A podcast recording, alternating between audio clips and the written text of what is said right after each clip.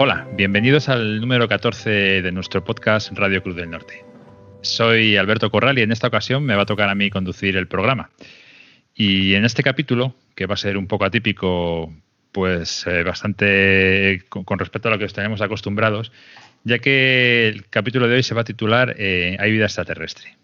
Bueno, vamos a intentar, pero siempre manteniendo el rigor más científico dentro de lo posible, que podamos darle respuesta a esta pregunta.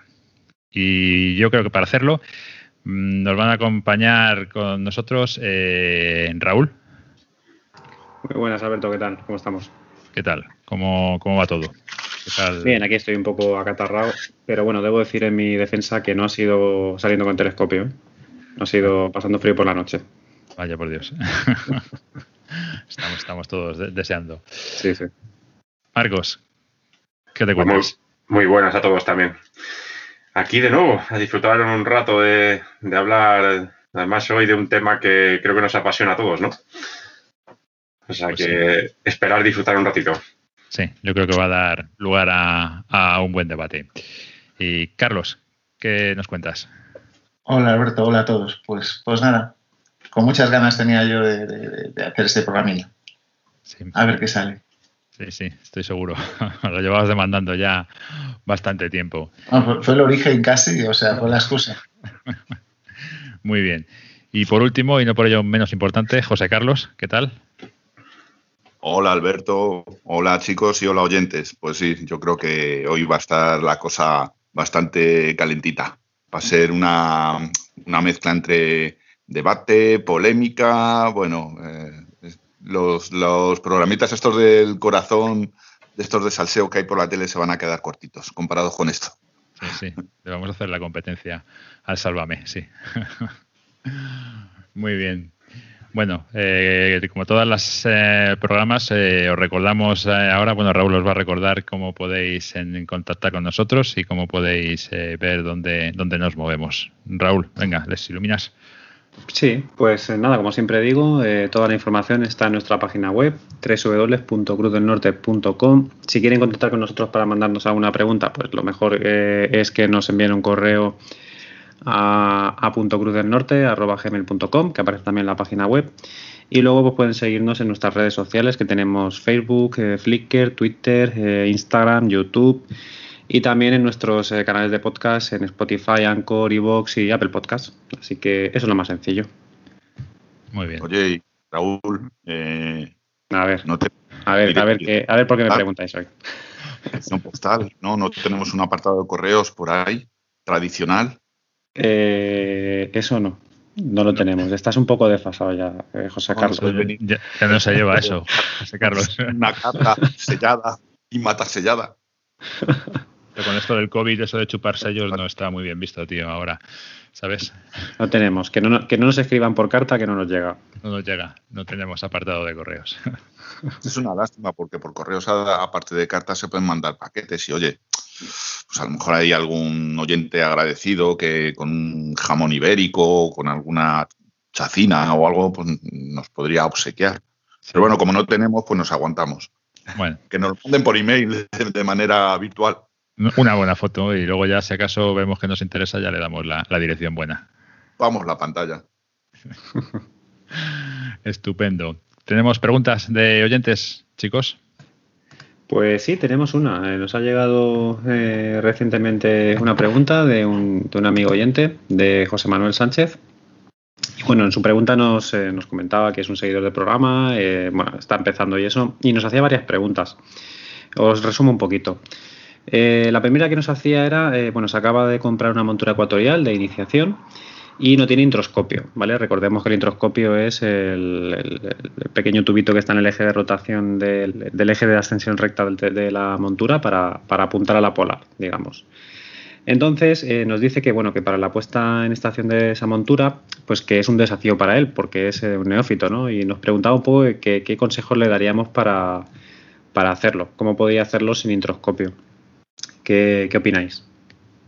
Sin introscopio, bueno, pues depende, si va a solo a visual, pues casi con el buscador, yo creo que se puede conseguir una buena alineación. Pero claro, si va solamente a hacer visual. Si buscan más precisión, ya la cosa se complica bastante, ¿no? Creo. Sí, para fotografía a lo mejor sí que haría falta, ¿no? Pero para visual, pues a lo mejor poniendo bien el trípode, como hacemos nosotros, ¿no? Al montar, pues bien a nivel. Luego utilizar una brújula y apuntar bien la pata delantera, digamos, o sea, lo que es el apuntar bien al norte. Y luego, pues poner bien la altitud, digamos, de la zona en la que se encuentra puesto en el eje de altitud, ¿no? No sé, yo creo que con eso igual tendría ya la suficiente precisión como para hacer un seguimiento decente en visual. Sí, yo creo que sí. Oye, me viene ahora a la cabeza una brújula que he visto por ahí que tenía Carlos. ¿Es posible que eras tú? ¿Algo electrónico que te habías comprado? ¿Algún cacharro? Va, pero eso era un nivel electrónico. ¿Un nivel electrónico? ¿Y qué tal fue la cosa? Ah, pues es que no lo he puesto encima de la mesa y nada más todavía, tío. No lo he probado. ¿Te tomas, tío? No. Yo cuando hago lo del nivel me gusta usar la burbuja. O sea, aunque hago luego estas tontadas de comprar niveles electrónicos, me da más confianza una burbuja que el nivel. Un buen nivel de burbuja es tan bueno como el electrónico, pienso. Sí. Ese, no, la verdad es que no falla. El electrónico nunca lo sabes. Respecto a la consulta de este caballero de esa montura, cómo hacer la alineación apolar, yo lo que haría sería comprar un introscopio por 20 euros, 30 euros en estos mercadillos de compraventa de segunda mano. Puede conseguir un introscopio y hacer algún útil pequeñito para comprarlo a la montura y mejoraría mucho por muy poquito dinero ya la puesta en estación. No es algo excesivamente caro. También hay que ver qué montura tiene, ¿no? Es lo que ha comentado Raúl, con tal de que coloque el introscopio paralelo al eje de R, pues ya está. En teoría debería servir, sí. Luego nos preguntaba también que él utiliza un láser para hacer una búsqueda de objetos, en lugar de utilizar, pues entiendo, un buscador de punto rojo, un buscador óptico. Y nos pregunta si creemos que si puede ser molesto para el resto de los aficionados el láser, sobre todo para las personas que estén haciendo astrofoto. ¿Qué opináis? Sí, poquito, ¿no? Son risas, creo.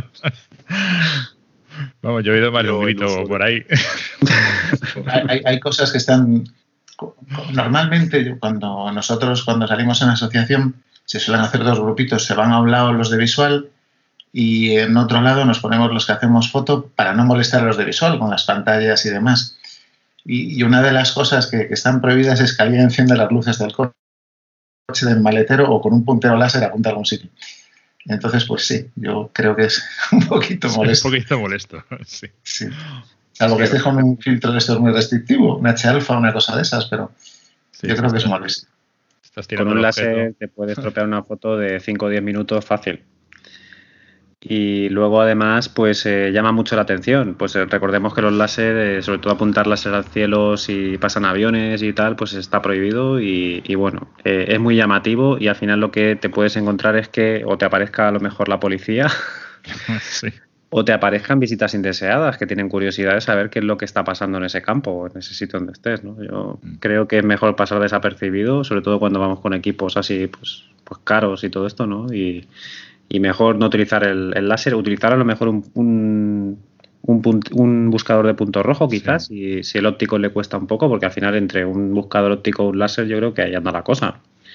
El de punto rojo es bastante semejante al láser realmente, porque al ponerte el puntito en el cielo te hace el mismo servicio que te hace un puntero láser realmente y encima no molesta, claro. Claro. Bastante apañado, yo creo. Y finalmente nos hablaba sobre las ubicaciones donde montamos y tal. Él está en otro sitio que, dice que tiene un poquito más de humedad y tal, pero yo me imagino que lo que le gustaría es saber, conocer sitios en su zona. Y nos preguntaba si, en la zona en la que estamos nosotros solemos compartir nuestras ubicaciones donde montamos los telescopios con otras asociaciones o con gente de fuera de la asociación, pues para tener así más información de ubicaciones, ¿no? Entonces, ¿habéis compartido alguna vez información de ubicaciones con gente de fuera? Yo creo que todo el mundo sabe dónde va todo el mundo al final. Sí, es bastante estándar, ¿no? Sí. Sí, o sea, por ejemplo, pues yo me imagino que el resto de asociaciones de Madrid sabe dónde solemos ir nosotros, los de Cruz del Norte, nosotros sabemos dónde van ellos. A lo mejor el sitio exacto no, pero al final como es un grupo muy reducido y entre todos nos conocemos, igual un día sales con los de otra asociación y no se comparte directamente, pero tampoco se oculta, ¿no? Creo yo, no sé. Sí, hay algunos sitios que son muy conocidos, ¿no? Y que mucha gente va y al final acabas coincidiendo con otras asociaciones, pero luego hay algunos sitios que sí que es verdad que salimos muchas veces nosotros, que son sitios que pues es un descampado que hemos encontrado en su día y lo seguimos usando. Pues, hombre, no lo publicamos ni lo decimos a los cuatro vientos. También un poco para proteger a los socios, ¿no? Porque al final, pues lo que decía antes, pues nos vamos moviendo, vamos con nuestros equipos y eso, y bueno, pues tampoco es interesante que todo el mundo sepa que dónde estamos, qué noche y qué es lo que estamos haciendo, ¿no? Cuanto más discreto se sea, mejor. Entonces, a lo mejor esas ubicaciones pues no las compartimos. Además, yo creo que eso podría ser un problema tal vez en ciudades grandes como Madrid, donde en teoría hay muchos aficionados y pocos sitios. Pero ya en el resto de la península, en las ciudades normalitas que tienen un tamaño decente, no creo que sea tanto problema el compartir, ¿no? El compartir. Sí. Aquí tampoco es que haya tantos sitios, efectivamente. Aquí encontrar un sitio ya es complicado dentro de la propia Comunidad de Madrid. O sea, que prácticamente la mayoría de las veces tenías que estar. Estamos claros también, porque si los que estamos al norte, para una salida de un día no te pegas, no cruzas Madrid y te vas al sur. Claro. Los del sur van al sur, norte al norte, ¿no? Yo creo que sí, que es más habitual. Pero vamos. Sí. Desde pues nada. Si lo que nuestro oyente, si lo que quiere es, pues eso, conocer sitios donde poder ir a observar, de nuevo, esa es una razón de peso para contactar con alguna asociación, con algún club de astronomía que se encuentre por su zona, porque desde luego con ellos seguro que va a poder conocer bastantes sitios a los que acudir a realizar esta afición. Bueno, él nos comentaba que tiene un grupito, no sé si es asociación o no, pero tiene un grupito en la zona de Alicante. Entonces, pero vamos, sí, totalmente de acuerdo, José Carlos. Sí. Es lo mejor. Pues nada, José Manuel, muchas gracias por tus preguntas y por tus comentarios, que además nos decías que te gusta mucho nuestro programa. Y nada, pues eso, cualquier persona que tenga alguna duda, pues ya sabe. Sí, que nos escriba. Estupendo. Pues muchas gracias, Raúl. Y bueno, pues no sé si queréis comentar alguna noticia astronómica de tema candente que conozcáis o que haya pasado. Nada, no os animáis con nada. Vale, silencio absoluto. Muy bien. Nada, yo os comentaba antes que lo único que había habido así reseñable era pues el tema del vuelo del robot este ¿cómo se llama? Ingenuity, ¿no? ¿Se llama? Del vehículo del Perseverance. Que parece exactamente. Que parece ser que al final la NASA lo va a prorrogar durante un mes más. Que hay una agria polémica ahí con respecto a esto, porque parece que está todo el mundo más pendiente del robot que del helicóptero que del robot, ¿no? Que del Perseverance, y los técnicos del Perseverance están viendo cómo tienen paralizadas prácticamente todas las operaciones para ver volar el dron. Y bueno, pues no ha sentado muy bien eso en el equipo del Perseverance. Que lo prorroguen un mes más. Pero bueno, es un poco así la polémica que tiene esta gente ahora. Y no sé, poco más. Pero bueno. Una curiosidad que me ha llamado la atención lo del vuelo este del Perseverance, que la verdad es que no lo he oído en ningún sitio, nada más que en uno. O sea, que no debe ser algo demasiado público. Y es que dentro de ese dron hay un trocito de tela que pertenece al primer avión que volaron los hermanos Wright. Correcto. Sí.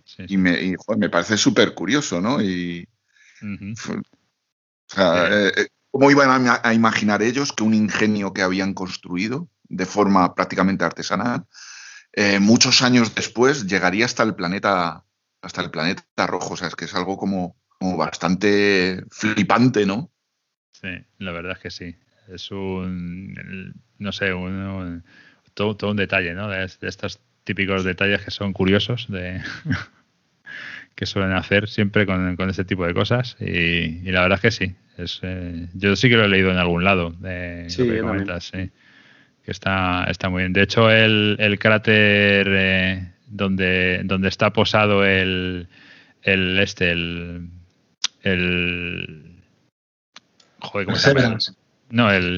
no me sale nunca el nombre, tío. El Ingenuity, ¿no? Se llama. Tiene el nombre de los hermanos Wright. Vamos, lo han bautizado así, en honor precisamente a los hermanos Wright. O sea que sí. Es un pequeño homenaje, ¿no? Supongo que de la NASA. Pero muy bien, muy chulo. Ahora, no tiene que ver, pero ¿quién pone ese nombre? Vale. Me refiero si ahora los chinos le pueden cambiar el nombre. Al cráter. Claro, tío, vienen estos, le ponen ese nombre, puede venir otro y ponerle otro nombre, o eso se registra en algún sitio. Sí, yo me imagino que eso estará registrado en la Unión Astronómica Internacional, como el resto de los cráteres y de muchas más cosas que hay por ahí. Es que ahora que están yendo ahí todo el mundo, yo siempre lo he pensado, decía, bueno, y dirá el chino, ¿quién cojones es este tío para poner el...?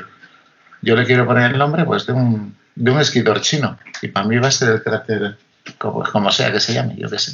Pero que eligen nombres muy feos, Larga Marcha. Eso sí. No tiene gracia. Son nombres que ponen. Ya, la verdad es que no. Me parece que hay un consenso que por lo menos para los cráteres de la Luna, en general los accidentes geográficos, tienen que pertenecer a escritores, a científicos, a pensadores, a gente un poco de esta calaña. En la Luna. Luego en Marte ya no lo sé si siguen con esa norma. Y luego pero no son los únicos nombres, José Carlos, porque en la Luna hay otros nombres que no tienen, o sea, hay nombres de gente de contemporáneos del momento, pero no solamente hay esos. No, o sea, quiero decir, hay varios, pero como que hay un consenso que tiene que ser eso, es decir, no puedes meter una estrella del rock, a lo mejor, no lo sé. No sé si eso estará dentro de la lista de posibles, pero sí hay una lista. A eso es a lo que me refiero. Y, por ejemplo, los cuerpos del sistema solar, igual, tienen nombres de mitológicos. Y los primeros, los más conocidos son de la mitología grecolatina y demás, pero luego se fueron introduciendo... incluso nombres de mitologías como la hawaiana o la apache o cosas de ese estilo, ¿eh?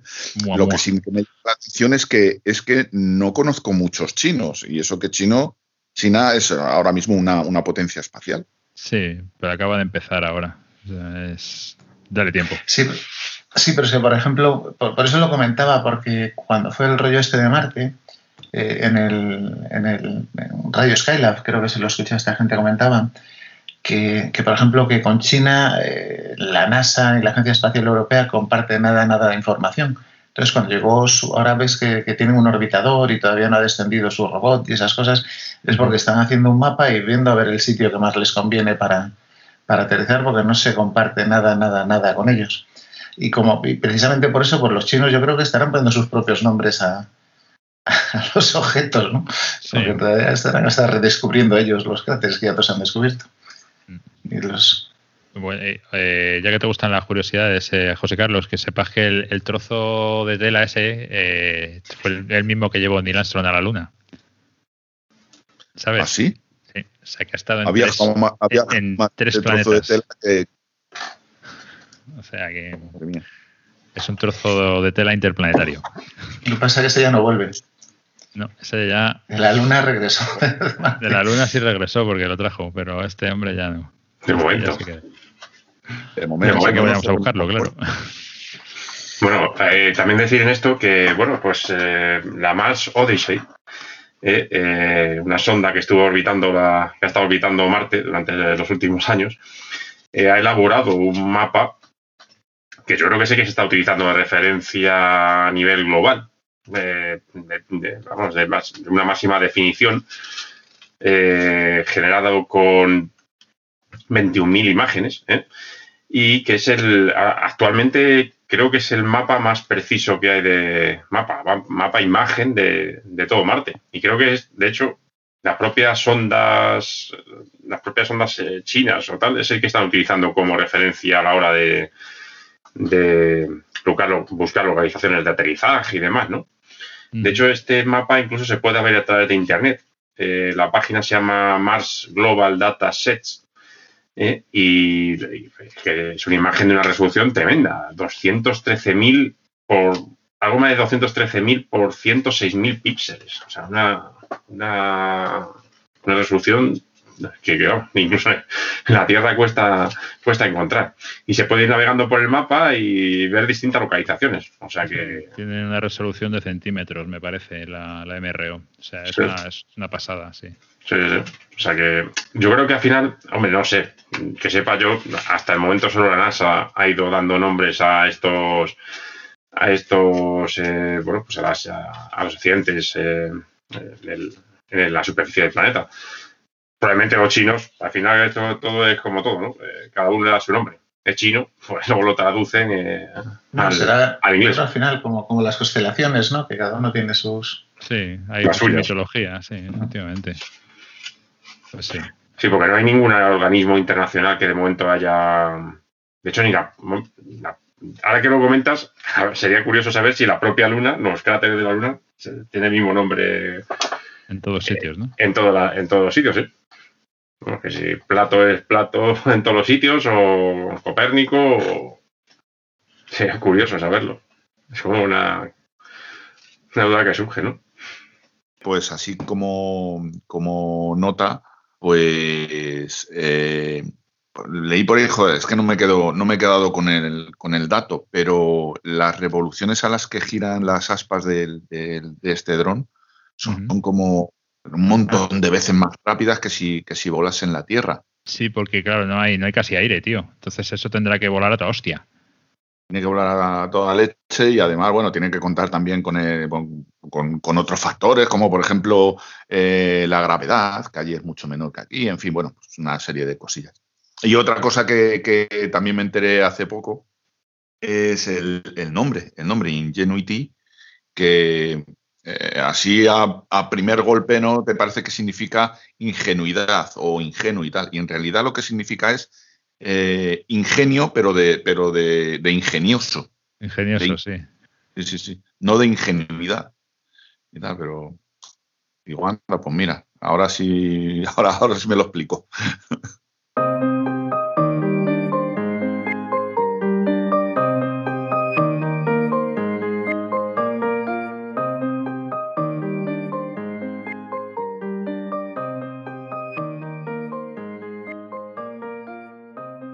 Bueno, y ahora nos preparamos para debatir un rato. Vamos con el tema principal. ¿Hay vida extraterrestre? Yo creo que esta es quizás una de las preguntas que más nos ha atormentado a nosotros como seres humanos desde hace bastante tiempo. La verdad es que hemos dedicado muchos recursos, mucho conocimiento, mucho capital para tratar de averiguarlo. Hemos mandado sondas, hemos mandado rovers y con todo tipo de artilugios fuera de nuestro mundo. Estudiando desde nuestro planeta también lo hemos hecho, señales de radio, etcétera, etcétera, etcétera. Somos conscientes de la grandeza del cosmos y la verdad es que siempre nos ha hecho preguntarnos si de verdad estamos solos en la inmensidad de este. Siempre nos preguntaremos que si es posible que siendo tan grande el universo y lleno de planetas y de estrellas seamos la única forma de vida que existe. Bueno, pues si hay algo cierto es que a fecha de hoy no podemos demostrar que exista vida ahí fuera. Pero si hay algo que sí que hemos podido comprobar a lo largo de la historia del hombre es la inmensa ignorancia que poseemos cuando creíamos estar en posesión de la razón absoluta. Pues no sé, imaginaros un cavernícola, no podía concebir jamás que mientras donde él estaba era de día y sin embargo a muchos kilómetros de allí era de noche.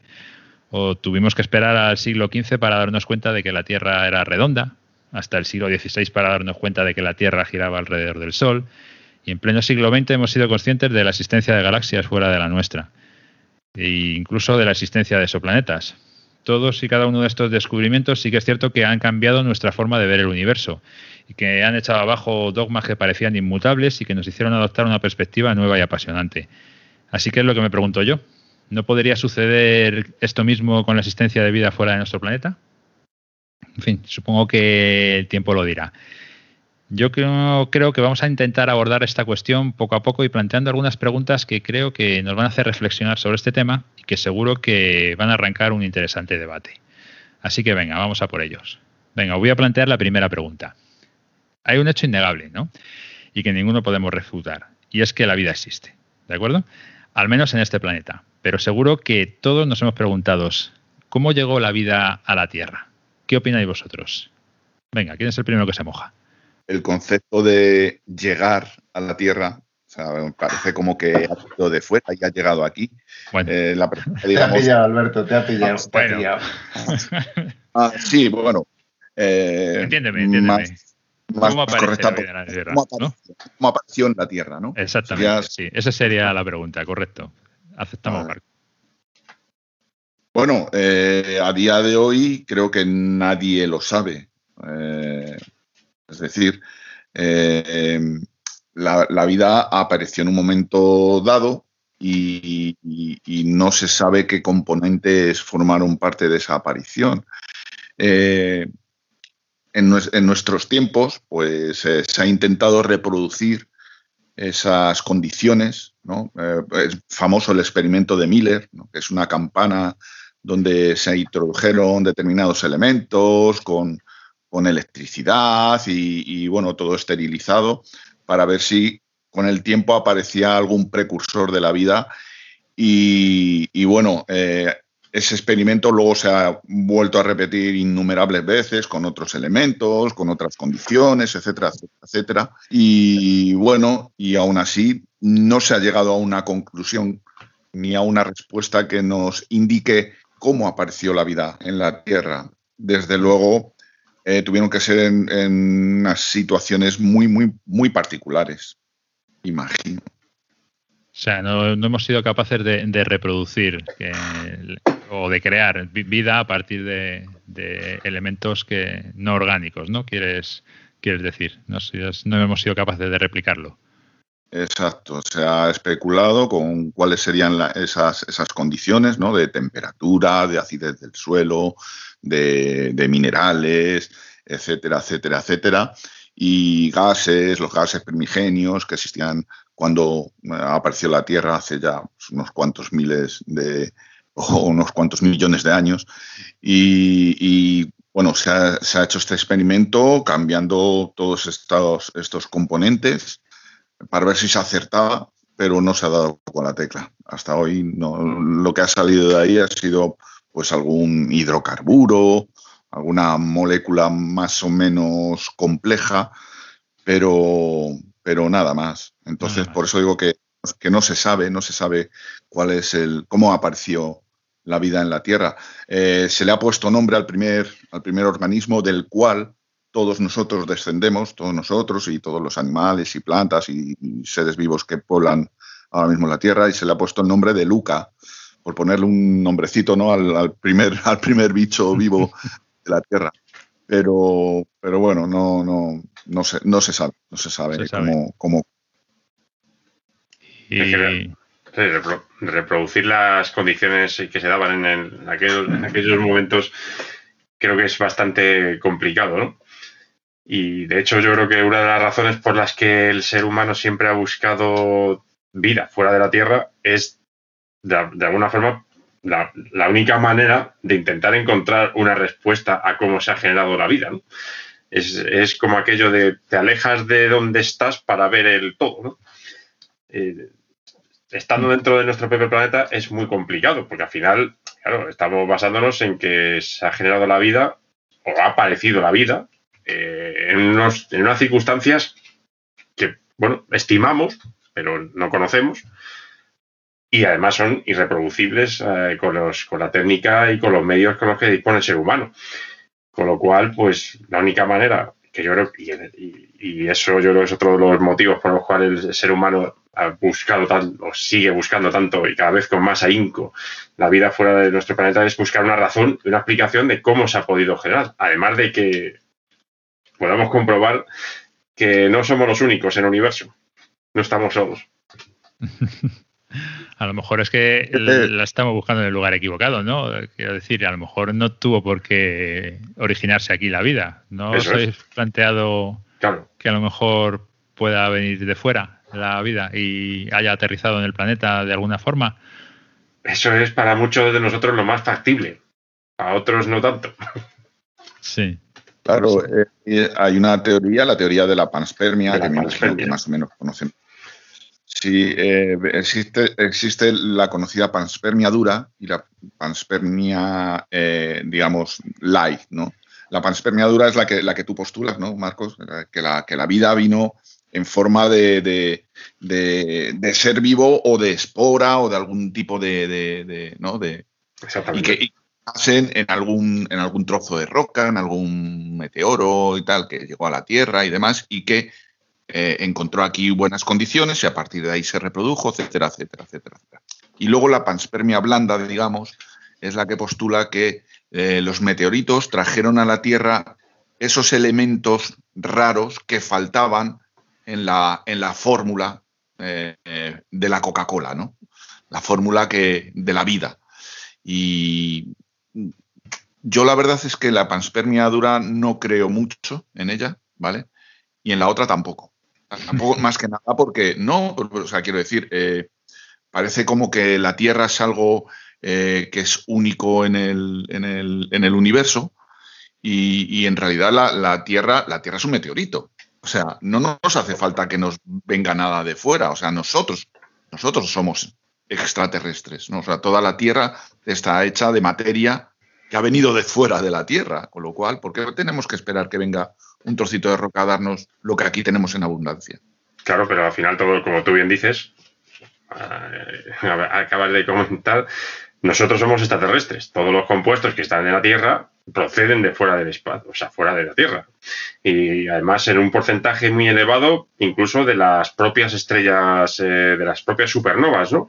Que han generado muchos de los elementos que tenemos. Es decir, de alguna manera, efectivamente, la blanda, esa panspermia blanda, es más factible, porque evidentemente lo que está claro es que en los momentos iniciales de la Tierra la vida era casi imposible, puesto que evidentemente era un planeta incandescente, ¿no? Era bastante complicada la vida, pero sí que es posible que viniese de fuera aquellas partículas o elementos que luego con el tiempo y con la evolución del planeta permitieron ser luego desarrollarse.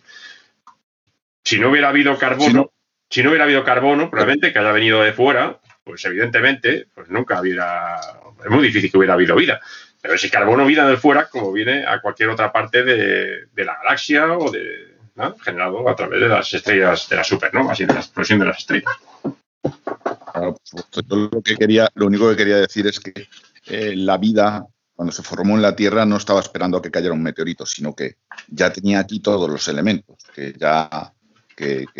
llegaron a la Tierra pues en el momento de su formación, etcétera, etcétera. Bueno, entonces, pero eso tampoco lo sabemos, ¿eh? Eso, o sea, esa afirmación puede ser correcta o no. Es decir, puede haber llegado lo necesario un poco más adelante. Claro, es previsible porque por lo que digo, porque es que la Tierra está compuesta de miles de millones de toneladas de meteoritos. O sea, que no hacía falta que cayera uno a propósito para proporcionar lo que nos faltaba, porque cualquier meteorito que caiga en la Tierra va a aportar unos elementos que aquí ya tenemos en abundancia. Bueno, pero tampoco lo sabemos eso, es decir, que a lo mejor muchos de los elementos ya los teníamos, pero que quizá algunos de los esenciales pudieran haber venido luego más tarde. Eso es una cosa que no se sabe. Hombre, saber no lo sabemos, pero es lo más previsible, desde luego. O sea, quiero decir, ¿qué va a aportar un meteorito que no tengamos ya aquí? Es cierto que tienen algunos metales raros. Pero bueno, no sé qué da. Pueden aportar muchas cosas. El carbono, el nitrógeno, el sodio, el oxígeno, todo esto ya lo teníamos aquí. No hacía falta que nos lo trajera nada de fuera. José, ¿sabes qué nos han traído y que no teníamos aquí? Y que fue esencial para la vida. Agua. Sí, pero quiero decir. Todo el agua que hay en la Tierra creo que viene de cometas. Y la vida surgió en el agua, o sea, y si no hubiese llegado agua, no habría habido vida. Efectivamente. Es que no me he explicado bien. O sea, lo que quiero decir es que todo lo que se necesitaba para la creación de la vida ya estaba aquí en el momento. O sea, lo más probable es que ya estuviera aquí en el momento de la formación de la vida. O sea, que no hacía falta que cayera un determinado meteorito que aportara esa cosita que faltaba, porque ya lo teníamos aquí. Por supuesto, pero aquí. Eso estás presuponiendo siempre, José Carlos, que la vida se originó aquí. Claro, la perspectiva que creo que te están tratando de hacer ver es que no venga de aquí la vida, sino que algo que ya sea vida se haya depositado en la Tierra. Sí. ¿Vale? Entonces, efectivamente, con los materiales que hay aquí, pues ha sido capaz de echar a andar y de evolucionar en lo que ahora nos hemos convertido. Pero sí que es cierto que puede ser que no exista como tal ninguna posibilidad de que hubiese existido vida si no hubiese aterrizado de alguna forma en este planeta. Pero ya una forma de vida. Sí, mira, hay algo en lo que a lo mejor todos tenemos que pensar. Yo no sé si surgió en la Tierra o no sé si vino de fuera. La verdad, las dos teorías me parecen plausibles, tanto que surgió aquí en la Tierra como que vino de fuera. Pero lo que tenemos que fijarnos es en lo temprano que apareció la vida. Creo que la Tierra tiene 4.500, 4.600 millones de años. Y hay registros de 3.700 millones de años, que no quiere decir que apareciese a los 3.700 millones de años. Probablemente apareció mucho antes. Pero sí, tan solo habían transcurrido 800 millones de años desde que se formó la Tierra y ya aparecieron registros fósiles de organismos vivos. Entonces quiere decir que no debe de ser tan difícil que la vida surja si además piensa que era un planeta pues que estaba... No tenía ese bombardeo masivo que llaman, ¿no? Pero cada poquito caería un pepino y empezaría echaría a perder lo que hubiese empezado. O sea, yo es que creo que la vida siempre... A mí me gusta decir que es como una mala hierba y que una vez que prende no hay quien pueda con ella. Por eso soy muy partidario tanto de la panspermia como de algo que puede haber surgido aquí en la Tierra y en Marte y en muchos otros sitios. Igual que hoy, hace años se sorprendió la gente al ver que había tantos exoplanetas, se sorprendieron al ver que había agua prácticamente en todos los sitios, pues nos vamos a sorprender al ver que hay vida muy simple, pero en prácticamente todos los sitios. Nos va a sorprender. Yo eso pienso. Hombre, yo creo que podemos estar todos de acuerdo. Es que evidentemente en la Tierra había una serie de compuestos que dieron lugar a la vida. Que se dieron las circunstancias a través de la evolución, se habla de muchos parámetros, factores, etcétera, de las cuales luego sí seguramente entremos a hablar más en detalle, como la presencia de la Luna, ese agua que apareció, que vino, como dice Raúl, vino posteriormente. No estaba en el momento en que el planeta se estaba desarrollando. De hecho, incluso según la teoría esta que hablamos de que la Luna se generó a través de un impacto de otro planeta con la Tierra y tal. Es decir, un planeta absolutamente inhabitable y incluso sin ninguna posibilidad de que hubiera agua, ¿no? Es decir, vino de fuera. Pues, dándose esos compuestos, existiendo esos compuestos que han generado la vida, han generado animales, o sea, vida en los ambientes más extremos que hay dentro de la propia Tierra, ¿no? Es decir, que, bueno, se habla de estos que hablamos de acidófilos, alcalifilos, es decir, una serie de, cada vez más, además se van descubriendo cada vez más organismos que están viviendo en entornos absolutamente... que pensaríamos que nunca podría haber vida, como los termófilos, que pueden aguantar hasta los 100, hasta por debajo de los de 100 grados, ¿no? Es decir, no requieren de unas condiciones tampoco estándar, sino que hay una multiplicidad de condiciones en la propia Tierra que dan lugar a la vida aquí, ¿no? A la existencia de vida y además vida diferente a la que así conocemos entre todos, ¿no? Bueno, vamos a ver. En primer lugar, yo Creo que en general nos dejamos llevar bastante por nuestro antropocentrismo. Pensamos que todo lo que hay en el universo se mide según nuestro rasero de seres humanos y yo creo que no es así. Por ejemplo, hace un rato, bueno, hace un momento has estado hablando de los extremófilos. Vamos a ver, los extremófilos somos nosotros, ¿de acuerdo? O sea, nosotros somos los extremófilos, los organismos que se... crearon cuando la Tierra estaba en ebullición y cuando había altas temperaturas y, bueno, las condiciones eran para nosotros infernales, pues a lo mejor para ellos eran las ideales. Nosotros, por ejemplo, estamos respirando oxígeno, que en su momento el oxígeno era un veneno. O sea, las primeras criaturas que había en la Tierra no respiraban oxígeno porque el oxígeno para ellos era tóxico. ¿De acuerdo? De hecho, cuando hay un momento geológico en el que hubo una extinción masiva precisamente por la oxidación, por el aumento de oxígeno que se produjo, sobre todo por los organismos marinos, las algas, etcétera, etcétera, que expulsaban oxígeno como un desecho.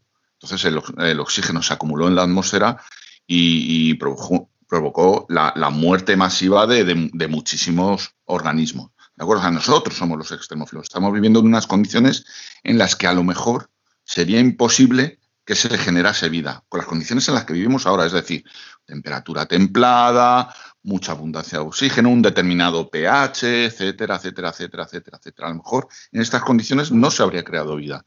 Por eso digo que lo que llamamos extremófilos, pues quizás no son extremófilos, y los extremófilos somos nosotros.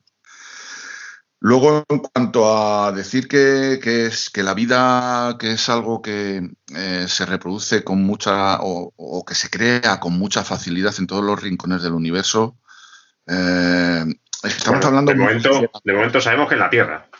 De lo que es la vida y lo que es un organismo. O sea, la vida es algo sumamente, sumamente complejo.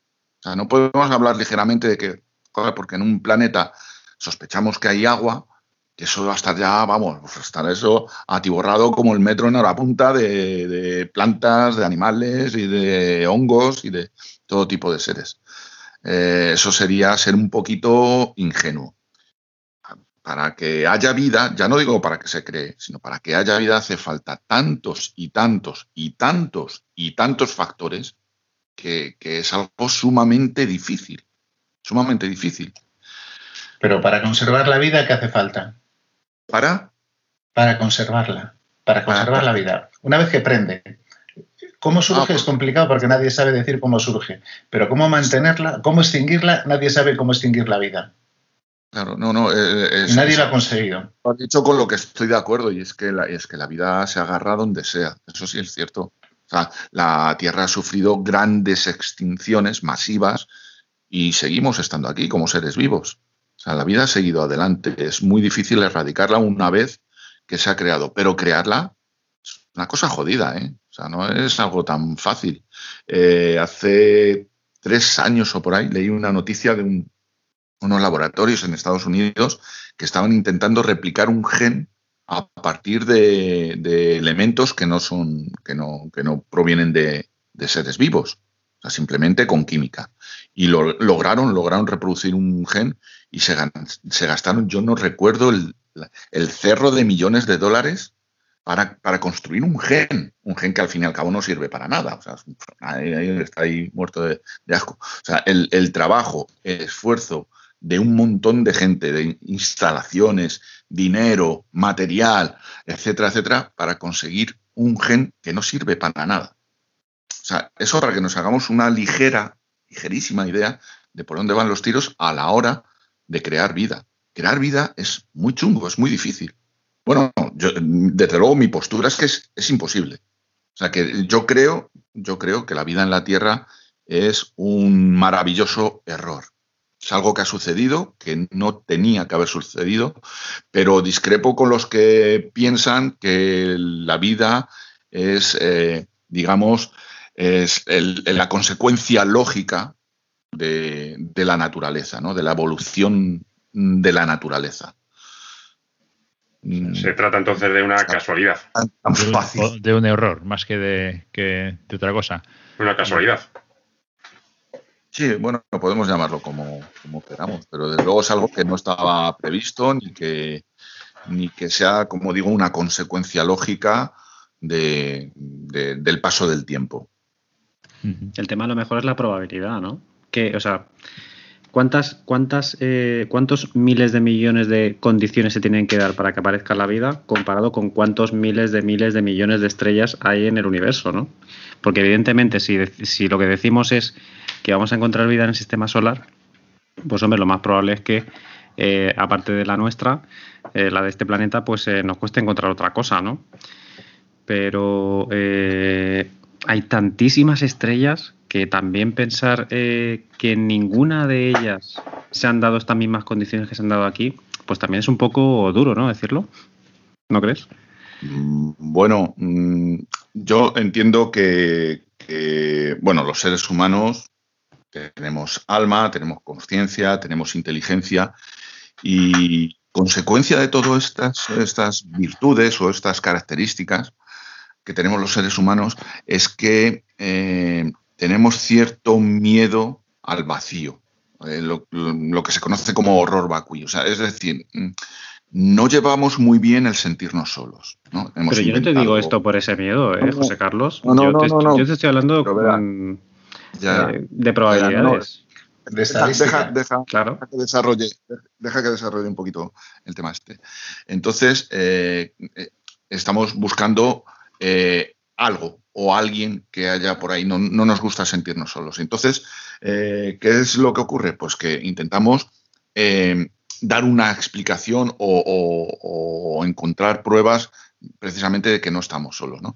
Y entonces, pues claro, decimos, pues, como tú acabas de decir, Raúl, que por probabilidad, con la cantidad de estrellas que hay, no solo en nuestra galaxia, que ya hay estrellas a porrillo, sino en la cantidad de galaxias que hay por ahí fuera.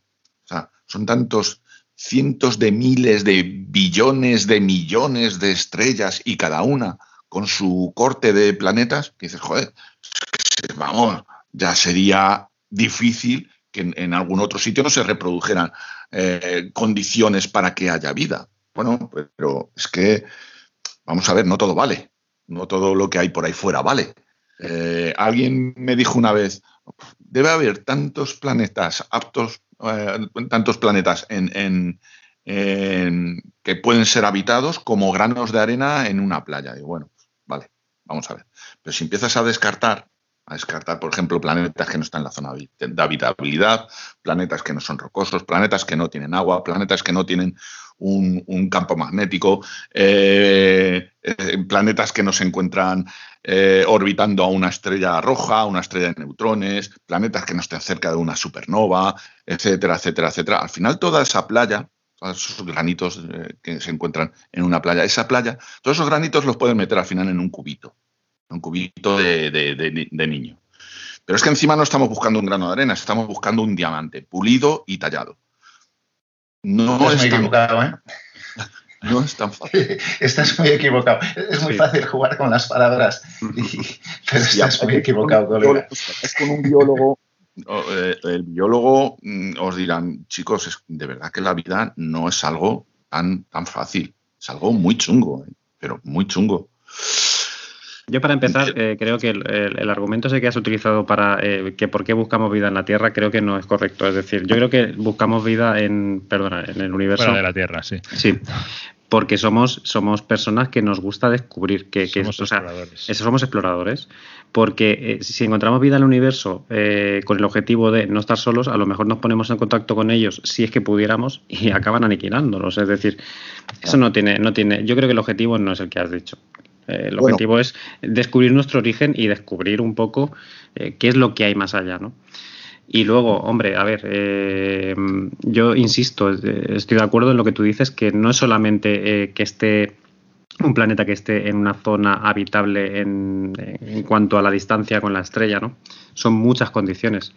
Pero claro, también teniendo en cuenta que hay tantísimos planetas alrededor de tantísimas estrellas. Y bueno, y aquí en el sistema solar estamos teniendo en cuenta un planeta como, por ejemplo, la Tierra.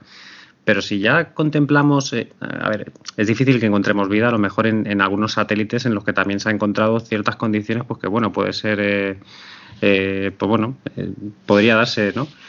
Si tenemos en cuenta dónde están esos satélites, que ni siquiera a lo mejor son zonas habitables, ni, pues vete tú a saber, igual en alguna de esas estrellas, formas de vida muy sencillas, es posible encontrar. Es decir, yo es que no lo veo tan descabellado, pero por un tema de probabilidad, porque si me dijeras que en el universo hay 100 estrellas, 1000 estrellas, pues podría darte la razón. Jolín, es que las condiciones es muy difícil que en esas solo 100 o 1000 estrellas se den en alguno de los planetas. Pero estamos hablando de tantísimas que la verdad es que a mí me sorprendería, ¿eh? Me sorprendería que en ninguna de ellas se hubiera dado en ninguno de esos sitios las condiciones para crear algo. Ya no te digo una persona, pero un microbio, un... ¿sabes? Un, vamos, no sé. Yo creo que ya al hilo de esto os voy a meter la segunda pregunta, porque veo que al final vamos derivando hacia ese tema, ¿eh? Y es que cuando estamos hablando de vida, ¿vale? Todos estamos pensando quizás en seres inteligentes como nosotros, ¿no? Que somos capaces de comunicarnos, que tenemos una cultura, una sociedad, lo que es un poco a nuestra imagen y semejanza. Pero yo creo que quizás debemos ser un poco más imaginativos en este aspecto, y esto no tiene por qué ser así, ¿no? Pues para nosotros la vida se manifiesta de múltiples formas, que pueden ser bacterias, virus, seres unicelulares, y por supuesto si hay otra vida no tiene por qué estar basada en el carbono como nosotros, puede tener otra base. Así que teniendo en cuenta esto, y tampoco quiero irme muy lejos, vamos a quedarnos por los alrededores. ¿Vosotros creéis que podría existir vida en el sistema solar? Hombre, esto... Ahí, de hecho, se han mandado misiones, ¿no? Habría que introducir, bueno, lo hemos comentado en algún momento, ¿no? El término este de zona habitable. Ahora, con la proliferación de descubrimientos de exoplanetas fuera de nuestro sistema solar, ¿no? Cada vez se están descubriendo más planetas y demás. Bueno, desde hace algunos años se ha generado el término este de zona habitable, denominado como tal aquella zona en la cual, pues en teoría, el agua es capaz de mantenerse en estado líquido, ¿no? Uh-huh. Pues que en el caso del sistema solar nuestro determinaría que estarían en esa zona habitable Venus, la Tierra y Marte, ¿no? Sí. Sin embargo, hay pruebas, lo habéis comentado también, que hay satélites de Saturno o de Júpiter que, bueno, por sus condiciones y por su cercanía a estos planetas pueden dar lugar a posibilidad de tener vida. Y de hecho se han mandado sondas específicamente a buscar vida en esos planetas. Y de hecho hay incluso proyectos también futuros para nuevas... Siempre con esta ambición, yo creo, en el ser humano, ¿no?, que hemos comentado antes, de buscar qué es lo que ha generado la vida en la Tierra. Que al final es lo que se está buscando, ¿no? Que a través de descubrir esto que pasa aquí en otros sitios, podamos saber por qué está aquí, ¿no? O sea, hay una esperanza también. Estoy seguro que el tema, la cuestión esta de la esperanza de la vida, que no se quede solo aquí, también es inherente al ser humano. Uh-huh. Sí, sí. Está claro. Vamos, es lo que te comentas. Creo que hay alguna misión prevista para un candidato que tiene... Que bueno... ¿por qué no? Posibilidades de tener vida, que es la Luna Europa, que sí, al parecer alberga una cantidad de agua importante debajo de su corteza. Bueno, y tenemos Encélado. Encélado es una de las lunas que más se está ahora mismo, vamos, que tiene como mayor posibilidades y características para poder tener vida o poder albergar algún tipo de vida, ¿no? Ahí en su interior, ¿no? Claro, hay lugares donde no se dan las condiciones de la Tierra, pero se dan otras. Exactamente, eso es lo que os trato de hacer ver, ¿no? Que no tiene por qué ser un ser como nosotros, sino que puede estar basado en el metano, en otro tipo de material que no sea como nosotros. Y de hecho, hace poco, pues creo que lo comentamos como noticia aquí en nuestro podcast, ¿no? En el tema de Venus.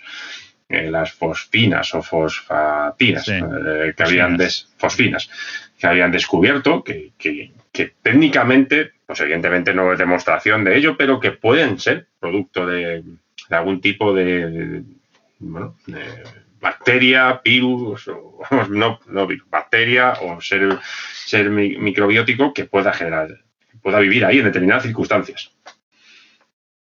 Pero no estáis contestando. Alberto os preguntó que si pensabais que podría haber vida o no en el sistema solar. Y aún no le habéis dicho nada. Yo creo, en mi opinión, creo que todavía no hemos hecho... Es lo que comentabas, Alberto, al principio de esta sección, ¿no? No hemos hecho ni las averiguaciones, ni tenemos los dispositivos técnicos, ni los elementos suficientes como para haber investigado ni el 0,1% de todo lo que podemos investigar solo dentro del sistema solar. Ya, por lo cual, en mi opinión, creo que sí, que la hay. Y la descubriremos en algún momento. Vale, eso es. Ahí ya me mojo. Yo aquí me pongo del lado de José Carlos. Yo creo que,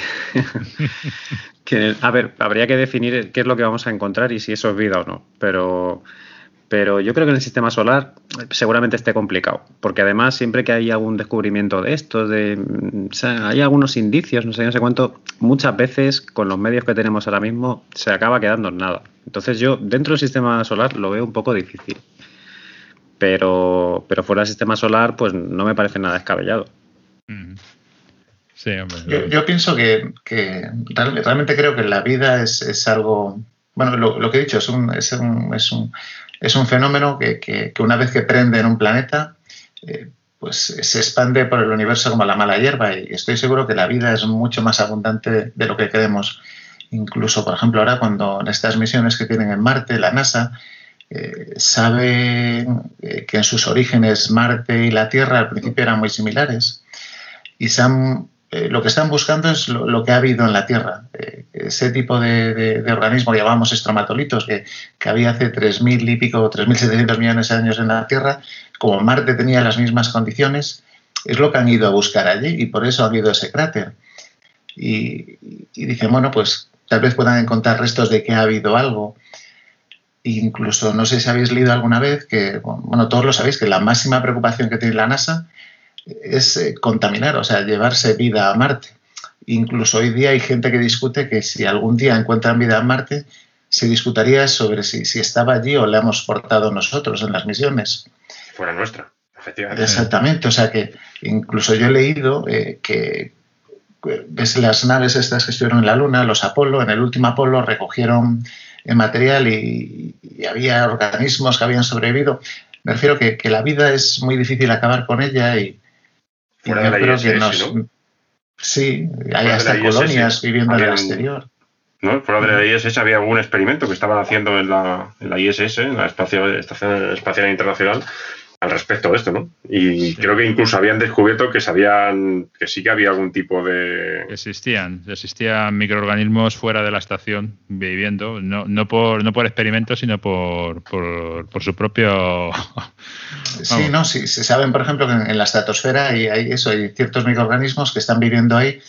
Todos suponen que debido a efectos de vulcanismo y este tipo de cosas, pues salen eyectados y se quedan ahí orbitando y han conseguido sobrevivir. Hay gente muy exagerada que dice que tienen un origen extraterrestre, pero normalmente sí. Todo el mundo dice que es pues que por eventos que han tenido lugar en la Tierra, pues han terminado ahí a 50, 60 kilómetros de altura. Sí. Por eso que continuamente nos sorprendemos con cosas y a mí no me sorprendería que viésemos que es algo muy común, muy común. Ahora que comentáis lo de Marte, efectivamente el Perseverance está aterrizado donde ha aterrizado precisamente porque el cráter este se supone que es la desembocadura de lo que parece que fue un río y es un delta, ¿no? Donde es un delta. Pueden encontrar residuos, si hubiera habido vida, pues supongo que residuos de algún tipo. ¿Vosotros qué pensáis? ¿Creéis que vamos a encontrar ahí algún tipo de vida? ¿O no? En el planeta rojo, que es el más cercano que tenemos. Yo creo que no. Repitiéndome a lo que he dicho antes, yo creo que no. Que va a ser complicado en el sistema solar encontrar alguna cosa. Sí que estoy de acuerdo con lo que dice Carlos, ¿eh? O sea, es una idea que yo también tengo, esa de que en el momento en que aflora la vida da la sensación de que no hay quien la pueda parar. Y puede ser un argumento quizá un poco contrario a lo que estoy diciendo, pero vamos, viendo un poco que en el sistema solar hemos hecho ya búsquedas y vamos encontrando cositas, pero en general no acaban de fructiferar. me da la sensación de que nos va a costar mucho y yo creo que no la vamos a encontrar. Hay otra luna, como la de Titán, ¿no?, en Saturno, que también es otra luna que se está investigando mucho. Es decir, todavía la sonda Cassini se acercó por allí y ha sido la sonda que más ha estado en aquellos entornos, ¿no? Incluso tuvo, creo que ya lo... Vamos, sí, ¿no? Tuvo una sonda que mandó a... La Huygens, sí, la Huygens aterrizó, sí. La aterrizó en Titán, creo que fue, ¿no? Sí, efectivamente. Entonces, que al final es que es como raspar, ¿no?, la superficie. Hemos acariciado lo que puede haber en estos entornos. A ver, estamos hablando desde luego de elementos o de vida microbiana o tal, con lo cual no podemos esperar detectarla, o es muy difícil detectarla, si no es con una investigación bastante más concienzuda de la que hasta ahora hemos podido llevar a cabo. Y son pocos lugares, los que tenemos para explorar. Son pocos, pero cada vez van creciendo más, porque...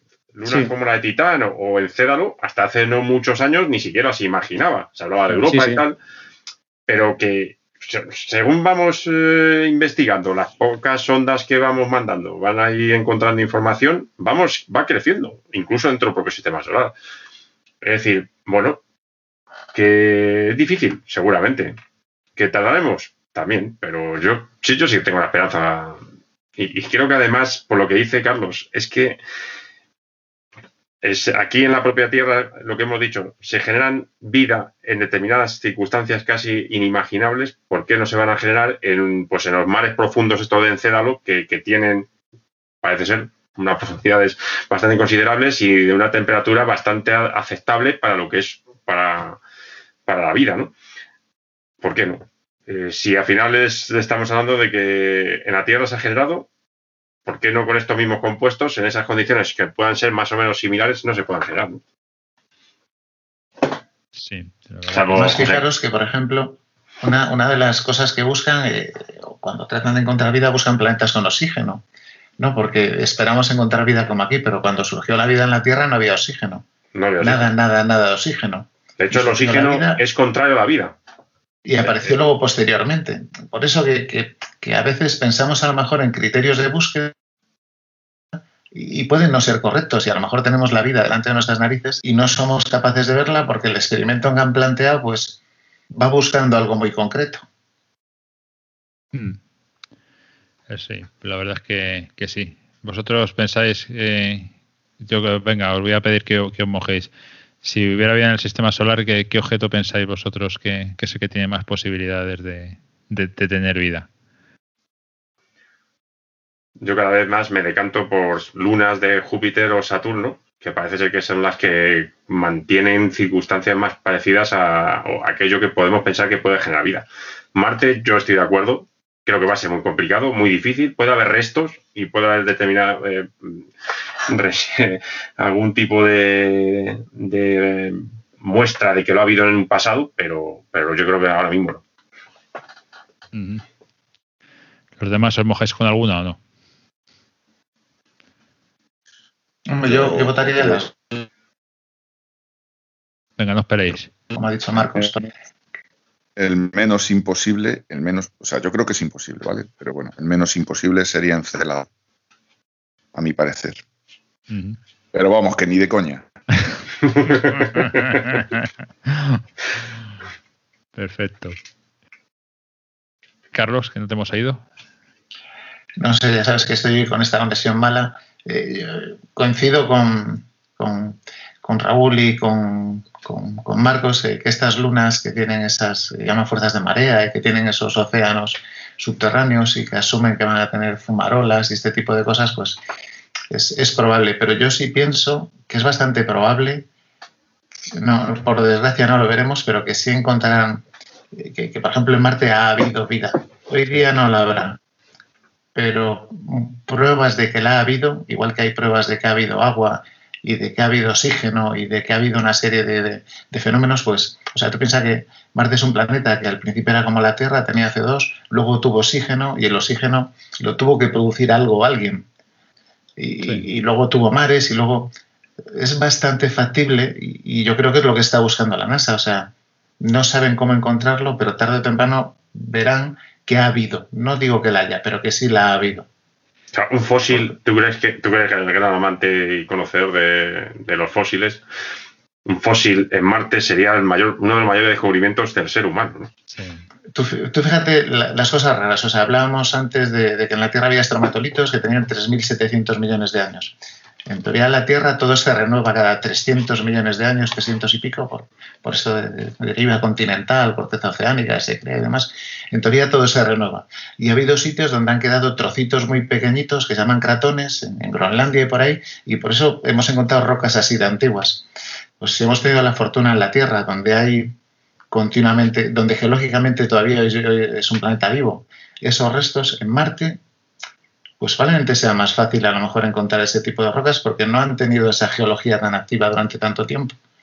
Sí. Y si saben dónde buscar, que aparentemente han ido a un buen sitio, pues es posible que encuentren ese tipo de roca. Y que además es fácilmente identificable porque han ido al tipo de roca que visualmente canta la Traviata, o sea, se ve que es lo que es. Uh-huh. Sí, yo estoy contigo con Marte. La verdad, a mi parecer o lo que pienso yo de Marte es que efectivamente yo creo que pudo albergar vida en su momento, pero que tuvo que suceder algún tipo de acontecimiento desastroso que hiciera que se detuviese su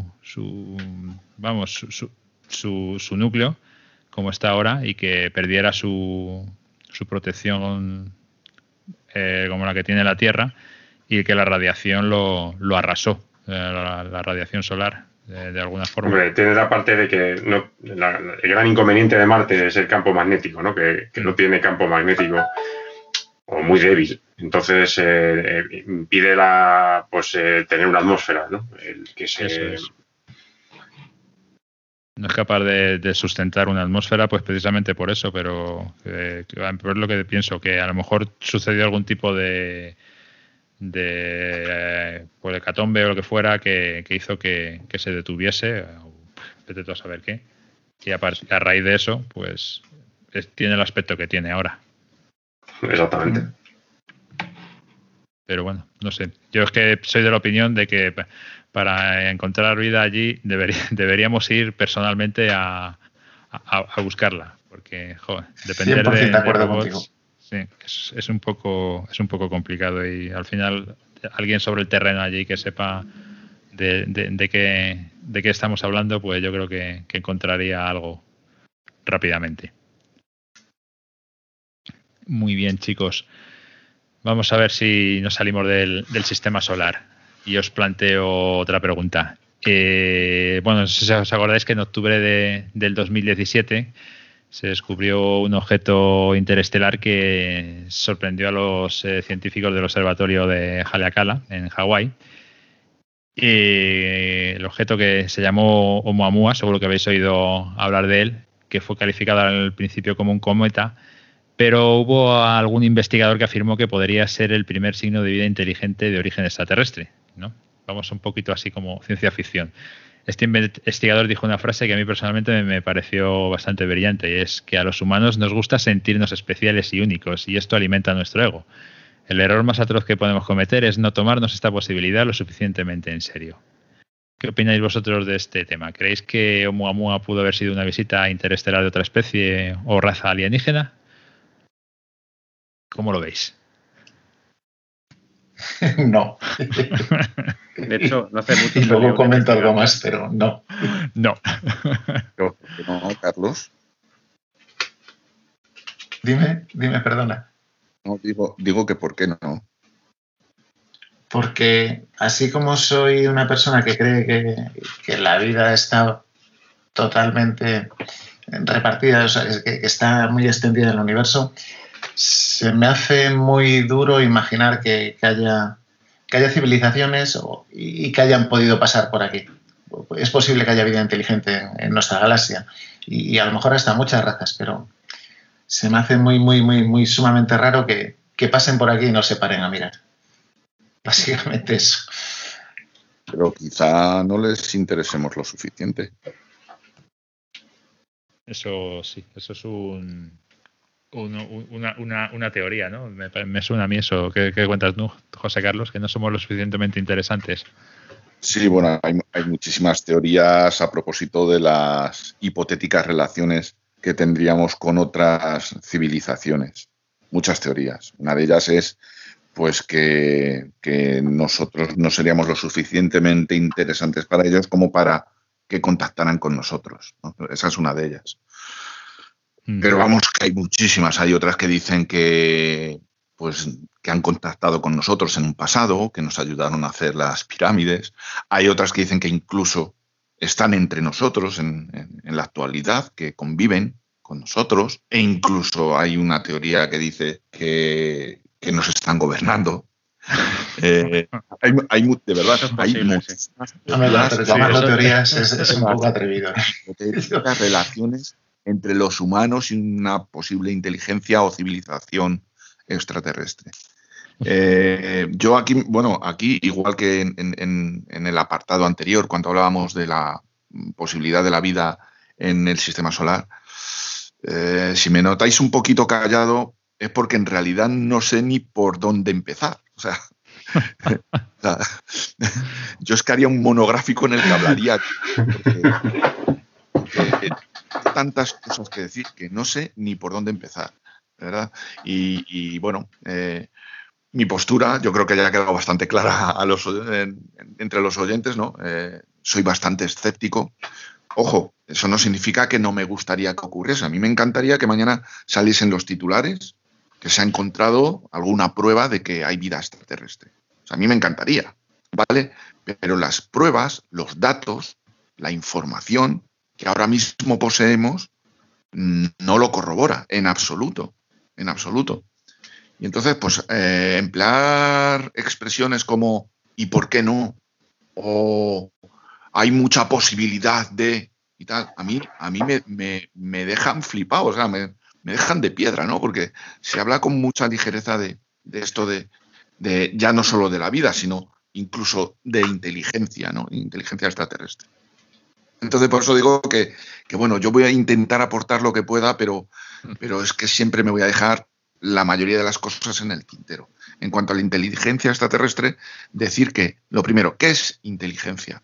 O sea, la inteligencia que nosotros conocemos está supeditada a la humanidad, a nuestra condición de humanos, ¿no? Nuestra inteligencia depende de muchas cosas que son puramente humanas, como son los sentimientos, como bueno, determinadas cosas que no tienen por qué poseerlas otras hipotéticas civilizaciones, ¿no?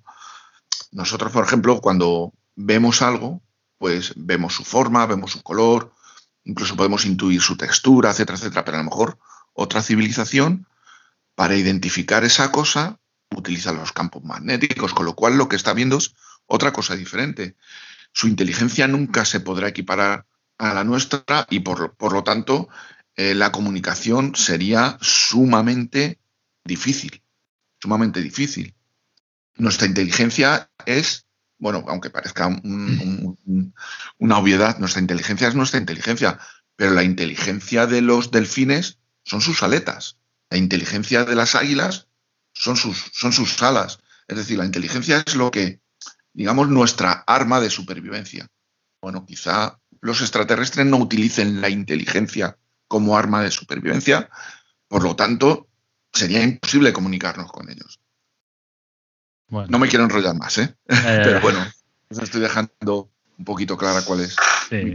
Bueno, la inteligencia yo creo que está definida, ¿no, José Carlos? La inteligencia es la capacidad que tiene un ser vivo de ser consciente de su existencia y de que esa existencia tiene un fin y que es capaz, bueno, de hecho se mide la inteligencia de una raza cuando es capaz de enterrar a sus muertos, ¿vale? O sea, cuando eres consciente de que tienes una vida, es eso es ser inteligente realmente. De nuevo estamos definiendo la inteligencia con conceptos humanos. A ver. De todas maneras, en este aspecto de sí. Por comentar un poco del tema del objeto Oumuamua, ¿no? Oumuamua. Sí, Oumuamua. Nos hemos ido por las ramas. Que luego entraré en ese aspecto de inteligencia también. Es difícil.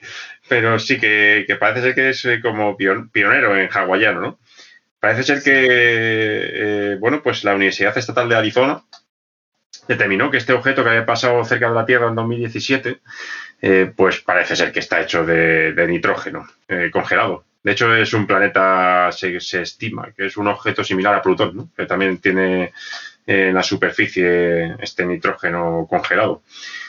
Debe ser parece ser que es un objeto pues que ha entrado de fuera del sistema solar o con una órbita muy, muy eclíptica y que ha entrado aquí cerca de nosotros, ¿no? Con lo cual yo creo que esa parte de extraterrestres ha quedado en la leyenda. Yo estoy con Carlos en que si algo también considero, igual que considero que la vida fuera de la Tierra es lo más normal del mundo, es muy complicado, muy difícil, ya por cuestiones físicas, de distancias, de esas circunstancias, que haya extraterrestres que hayan venido o se hayan acercado a nuestro planeta. Eso, lo primero. Que los haya fuera con inteligencia de algún tipo. De algún tipo también creo que puede haberlo. Igual que aquí lo hay, ¿por qué no puede haberlo en cualquier otra parte del universo? Otra cosa es que podamos interaccionar o interactuar con ellos. De alguna forma que se puedan acercar o que simplemente los podamos ver. Pero a verlo, ¿por qué no? Y lo de la definición de inteligencia, no sé si es más difícil o más fácil que definirla que si hay vida o no fuera de la... No sé si es más fácil o más difícil el tema de inteligencia. Aquí en la Tierra a veces cuesta pensar que hay inteligencia también. Bueno. Sí, ciertamente. Con todo respeto. Bueno, era un poco pues por poneros en contexto, vamos, para ver si éramos capaces de debatir si existía inteligencia fuera de nuestro sistema solar, ¿no? Pues utilizando el Oumuamua como gancho. Pero bueno, ya me habéis dejado clara vuestra postura. Yo creo que sí, al contrario de lo que piensa José Carlos. Sí, que es un... Que hay vida extraterrestre por ahí, dices. Inteligente. Hombre, vida extraterrestre seguro. Ah, pues, vida inteligente, con algún tipo de inteligencia que no sabemos cuál será, también. Sí. Bueno, también estaba muy de moda últimamente pues darle una explicación inteligente extraterrestre a las cosas, ¿no? Ha pasado con Oumuamua, ¿no? Como ha comentado Alberto, pero vamos, hace poco ha pasado también con la famosa estrella de Tabi, no sé si la conocéis. También. Estrella cuyo brillo aumenta y disminuye sin que haya un patrón definido, ¿no? Una manera más o menos caótica. Entonces, una de las explicaciones que se ha dado es que hay una civilización que vive en torno a esa estrella y que ha fabricado una esfera a su alrededor, conocida como la esfera de Dyson, porque es una teoría que postuló un tal Dyson hace tiempo, ¿no? Y que esa esfera servía para recoger toda la energía de esa estrella y aprovecharla en su civilización y tal. Bueno, pues es algo que petó muy fuerte en su momento, ¿eh? O sea, siempre se intenta dar explicaciones de ese tipo, ¿no? Cuando hay algo que no podemos... ¿Eso tú crees que realmente alguien se lo creyó? Es que ¿quién da esa noticia realmente? ¿Quién da esa noticia realmente? ¿Y quién se cree eso? Por favor. Ríos de tinta, ¿eh? Y sí, porque la prensa es como es la prensa, pero yo ahora tú, por ejemplo, dices... Ríos de tinta me refiero a publicaciones científicas. Pero como la de Oumuamua, porque, vamos, corregidme si me equivoco, pero yo creo que Avi Loeb, que es el científico reconocido que dijo que existía esa posibilidad, lo dejó como abierto, como que era una posibilidad, por la rareza del objeto. Otra cosa es que luego la prensa haya cogido eso y lo haya convertido en lo que haya querido. Hombre, que literatura y películas hay que hacer bastantes. Claro, es que o sea, yo creo que a veces el problema a lo mejor es pues que nos dejamos llevar por las noticias sensacionalistas que encontramos, ¿no? Y lo que habría que saber es realmente qué es lo que dijo el científico que dio la noticia o que soltó esa posibilidad, ¿no? Entonces, Avi Loeb acaba de escribir un libro que va sobre todo esto y en el que su claramente va por ahí, y Avi Loeb es un miembro de la comunidad científica reconocido. O sea, sí, pero yo creo que lo deja un poco abierto. O sea, él lo que creo, creo que lo que dijo es que existía esa posibilidad y que bueno, que, o sea, pero él yo creo que no lo afirmaba rotundamente ni mucho menos. Lo defiende, lo defiende.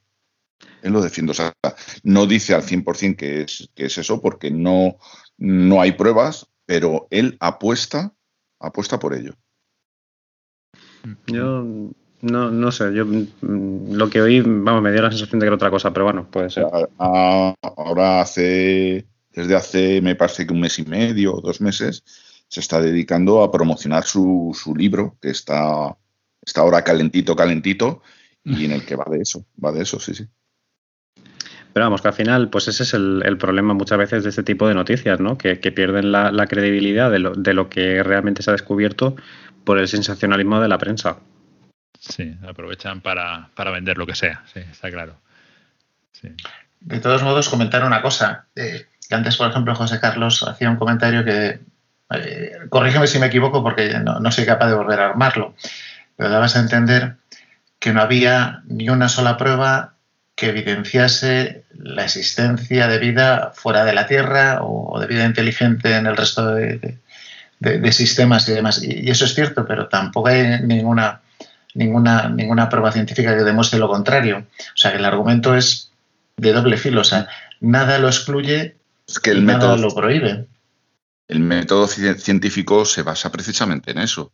No negar, no se basa en negar. O sea, es decir, no se basa en negar. ¿Y por qué no? No sirve en ciencia. La pregunta que sirve es... Tampoco sí que os sirve en negar, o sea, no se puede negar. Ni se puede decir que sí, por estadística, ni se puede decir que no, porque no.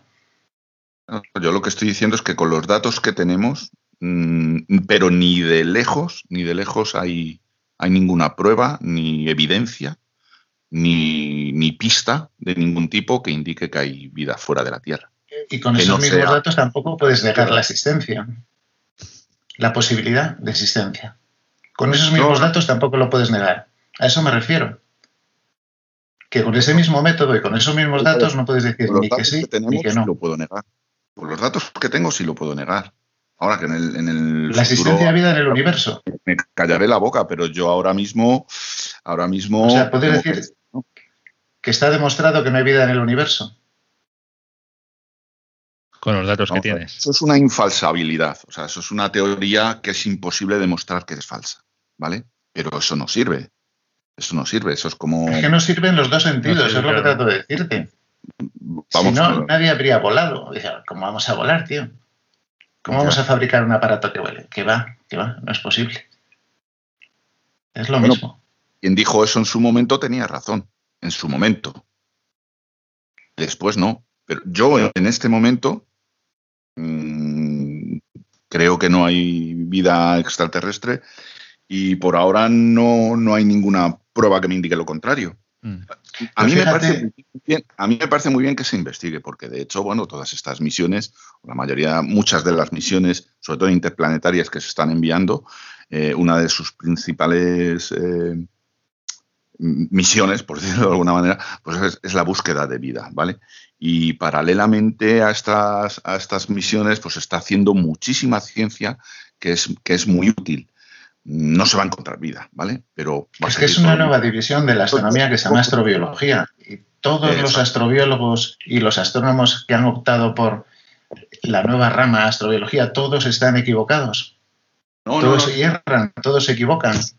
Partiendo de la base de que la astrobiología no tiene por qué significar biología extraterrestre, sino cómo se comportaría la vida fuera de la Tierra. La vida no es eso. Extraterrestre, sin ir más lejos.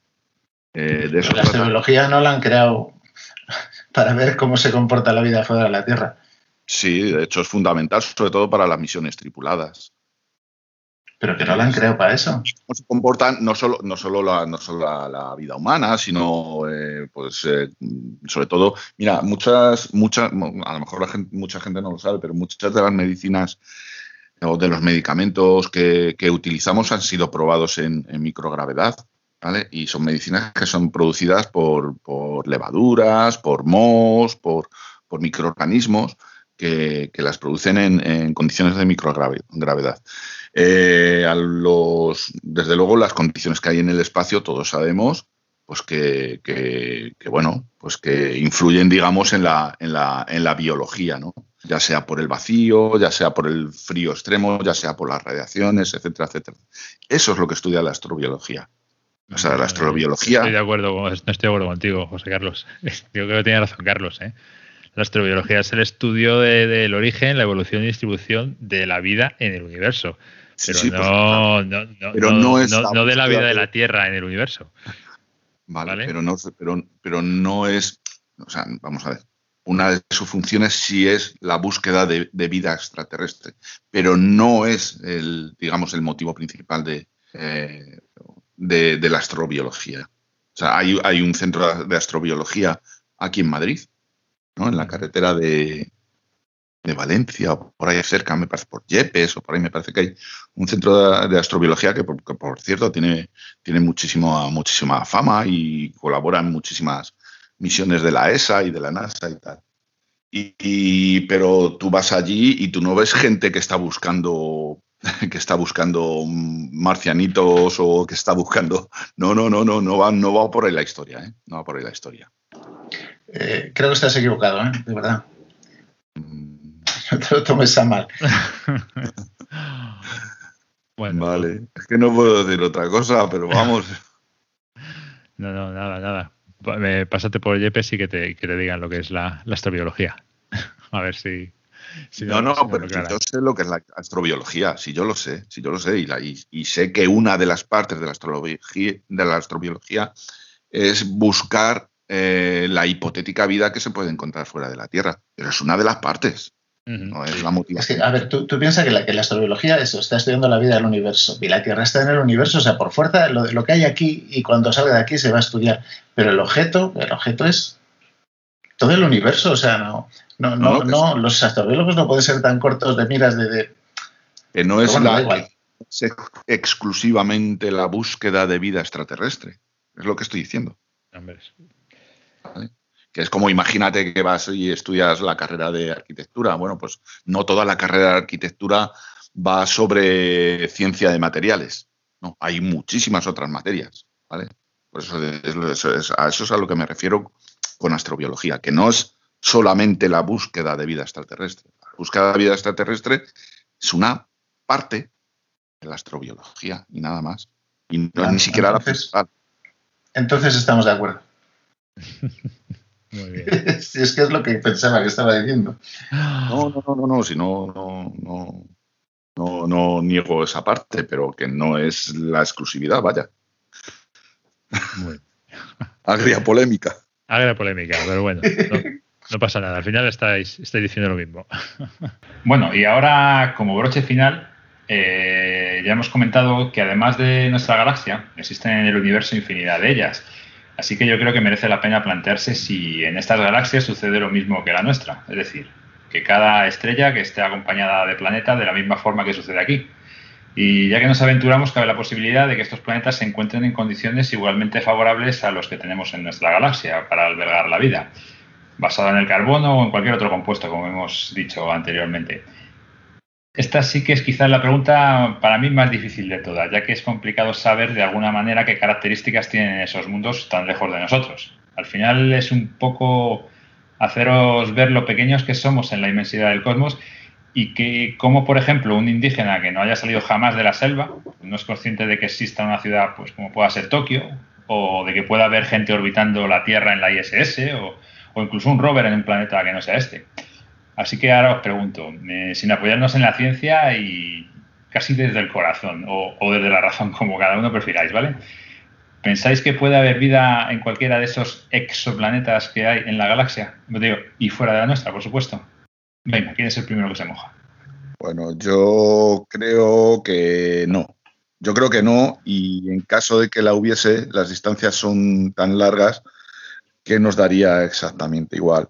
Hay una especie de pequeño cuento, ¿no?, que habla de un maestro budista y de su alumno, y el alumno le pregunta: maestro, ¿estamos solos en el universo? Y le responde, sí. Dice, entonces, ¿no hay nadie más ahí fuera? Dice, sí lo hay, pero también están solos. Son distancias muy, muy grandes y con la velocidad máxima que se conoce, que es la velocidad de la luz, en caso de que pudiese haber algún tipo de contacto, bueno, sería algo impensable. Y entre galaxias, ya, olvídate. Pero bueno, no te estoy preguntando lo lejos que están, lo que te estoy preguntando es si crees que puede haber vida en cualquiera de esos planetas. O sea, ya sé que lejos están y que probablemente ni nosotros, ni nuestros descendientes, ni los descendientes de los nuestros sean capaces de saberlo, ¿no? Pero eso no quita que exista la posibilidad de que... Pues la cosa es esa, que no, ahí no nos vamos a enterar nunca. Eso está claro. Nosotros por lo menos no. El sabio era sabio, como bien ha dicho José Carlos, y esto ha quedado grabado, que José Carlos ha admitido que puede haberlo, aunque esté lejano, como todos estamos, en lo cual yo creo que también estoy de acuerdo. Bueno, yo estoy seguro que hay vida. Inteligente, honestamente, no lo sé. Por estadística supongo que sí, pero vida en planetas extrasolares, en la galaxia, yo soy de los que cree que sí, que más de la que imaginamos. Sí, ¿no? Parece algo, no sé, dentro incluso de lo probable, ¿no? Simplemente por probabilidad. Sí, o sea, yo opino igual. ¿De Carlos? No, iba a comentar eso, que hace muy poquitos años pensábamos que no había planetas, se pensaba que el agua no era tan abundante y ahora vemos que hay agua prácticamente en todos los sitios. Es raro encontrar un sitio prácticamente sin agua y hay muchos exoplanetas. O sea, y nos sorprenderemos el día que veamos que la vida pues está igual, repartida por toda la galaxia y el universo, claro. Yo opino como Carlos. Y además es que ya, bueno, a lo largo del podcast yo creo que más o menos ya lo he ido dejando ahí, ¿no? Que, vamos, creo que dentro de nuestra galaxia sí que la debe haber. No sé de qué tipo, pero lo que él ha dicho, ¿no? Cuánto de inteligente, cómo de inteligente... Pero sí, por supuesto, hay en nuestra galaxia, en una de las muchas galaxias que hay por ahí, pues evidentemente opino que hay más posibilidades todavía. Está claro lo que decía José Carlos, ¿no? De que lo más probable es que nunca nos lleguemos a enterar. Pero bueno, sí, yo creo que sí. Y también creo lo que hemos hablado antes, y es que, pues eso, la vida, ¿no? Creo que es algo, como también comentamos, pues que prolifera en muchos lugares y que es algo que aparece. Entonces, vamos, estoy convencidísimo de ello. Hombre, hay que tener en cuenta que evidentemente nuestra galaxia vecina, que es M31, ¿no? Andrómeda, que está a 2.500 millones de años luz,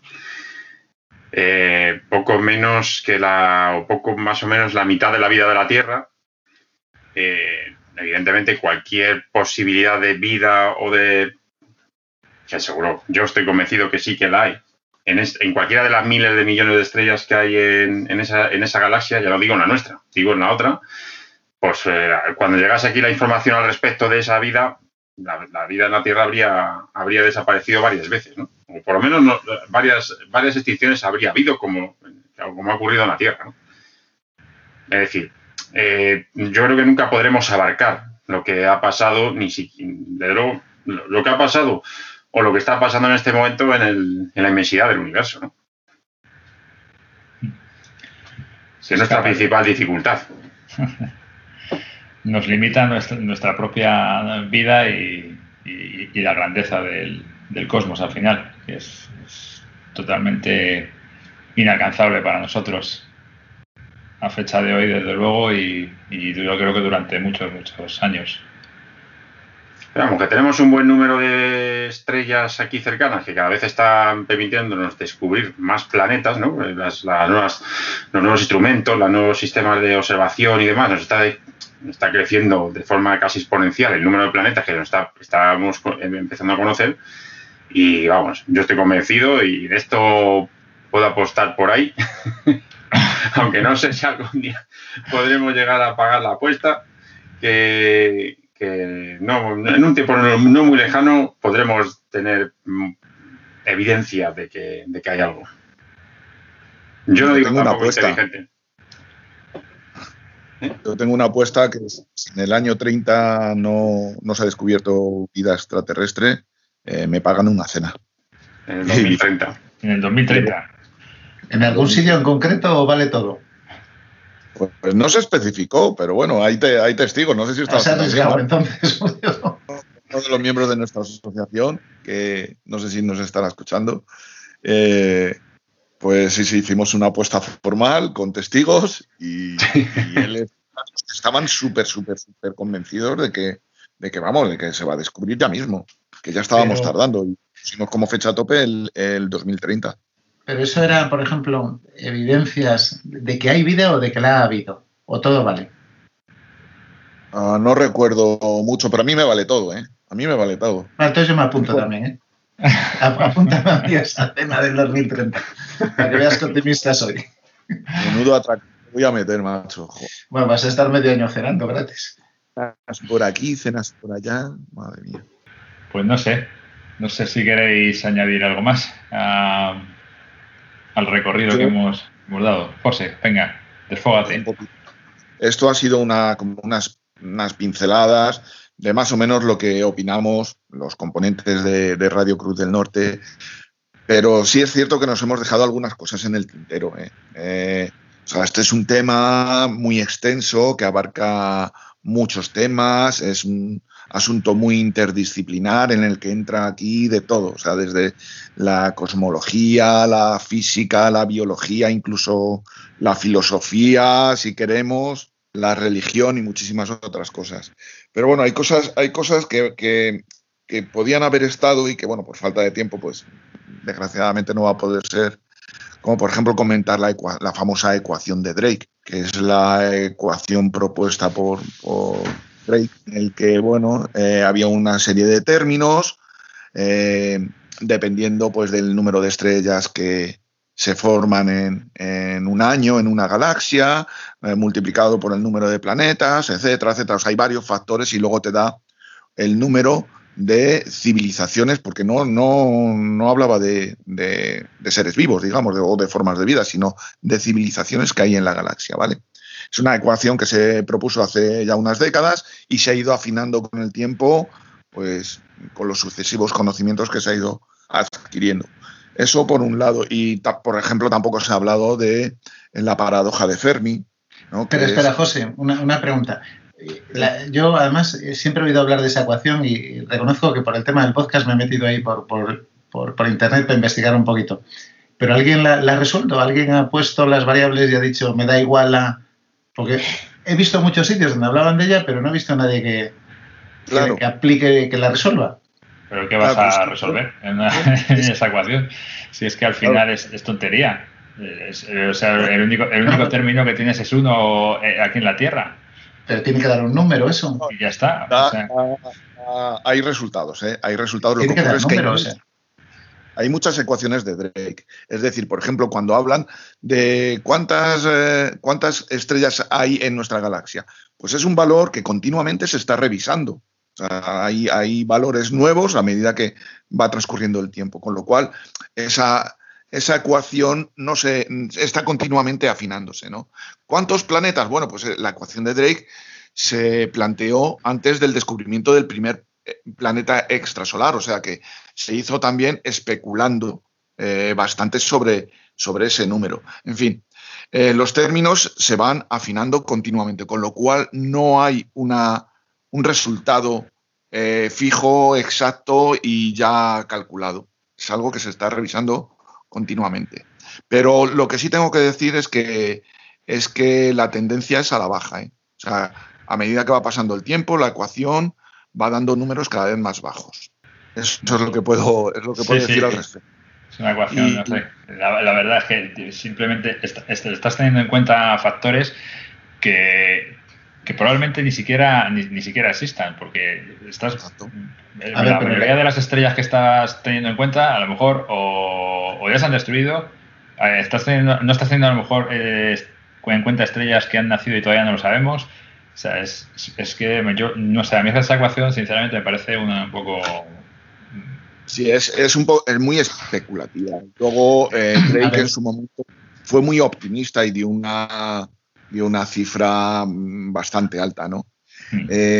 Luego se han ido añadiendo nuevos factores. O sea, cuando se habla de la ecuación de Drake, la ecuación de Drake de hoy en día no tiene nada que ver con la original, con la primigenia.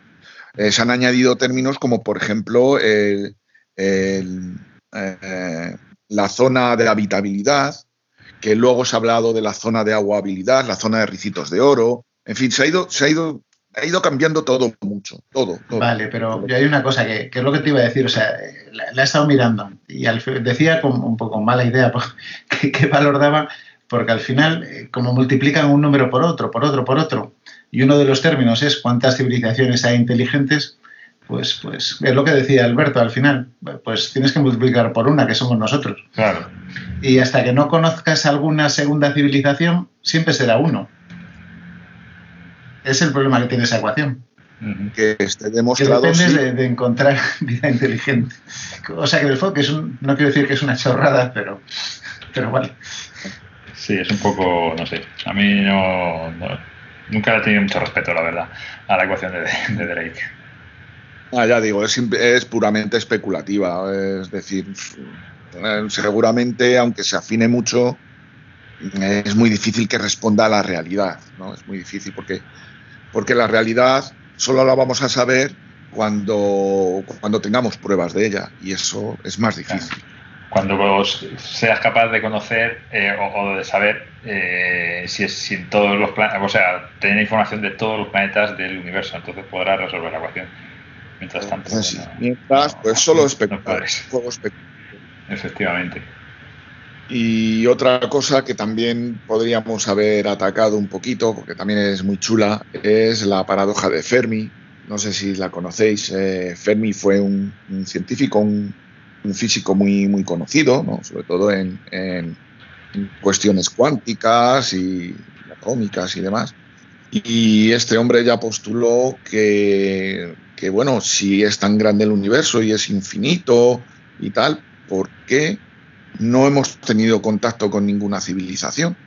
Si se supone que al ser el universo tan grande y tan tal, debería haber infinitas civilizaciones o inteligencias extraterrestres. Y bueno, y hay varias respuestas, ¿de acuerdo? Hay varias. Una de ellas, por ejemplo, es que ya han estado aquí, ¿no? Han estado aquí, nos enseñaron a hacer las pirámides. He hablado antes un poquito de esto. Sí. Otra de las respuestas es que no han logrado contactar con nosotros, o sea, que existen ellos, existimos nosotros, pero no ha habido un lazo de unión, no ha habido una manera efectiva de comunicarnos, etcétera. Otra, que también las puse, es que ya están aquí, es que ya han contactado con nosotros y que ya están aquí, y que hay un plan, etcétera, etcétera. En fin, hay múltiples respuestas a esa paradoja. Sí, somos los primeros y que nos extinguiremos antes de conocer otra también. Sí, tiene muchas. Sí. Que ha habido otras civilizaciones, pero que han desaparecido, como desapareceremos nosotros. En fin, hay muchas combinaciones de respuestas posibles. Y bueno, también me hubiera gustado hablar de las pruebas que hay, de pruebas entre comillas, de que hay algo ahí fuera. Es decir, que yo aunque digamos que esté en contra, digamos, de esa postura, pero yo sí reconozco pues que hay una serie de cosas que han aparecido y que nos hacen pensar, ¿no? Como por ejemplo el meteorito marciano, el LH 8004 o algo así, no sé si os acordáis, sí, hemos hablado de como la señal WOW. Dices. El gusanito en el meteorito de Marte, sí señor. Sí. La señal WOW, también os recordaréis ese evento. Bueno, hay una serie de cosas y tal, pues que están ahí y bueno, y que nos puede dar que pensar. Pero bueno, eso lo podemos dejar para otro programa o no. No sé a vosotros si os parece que nos hemos dejado a lo mejor algo importante que podíamos haber también tocado. Sí, hombre, podrías saber, al final pues, te puedes extender en lo que quieras, incluso te podrías haber ido por el tema de los ovnis, si te pones, desde luego. O sea, que, al final... Es hecho social, con lo cual, bueno, ahí está.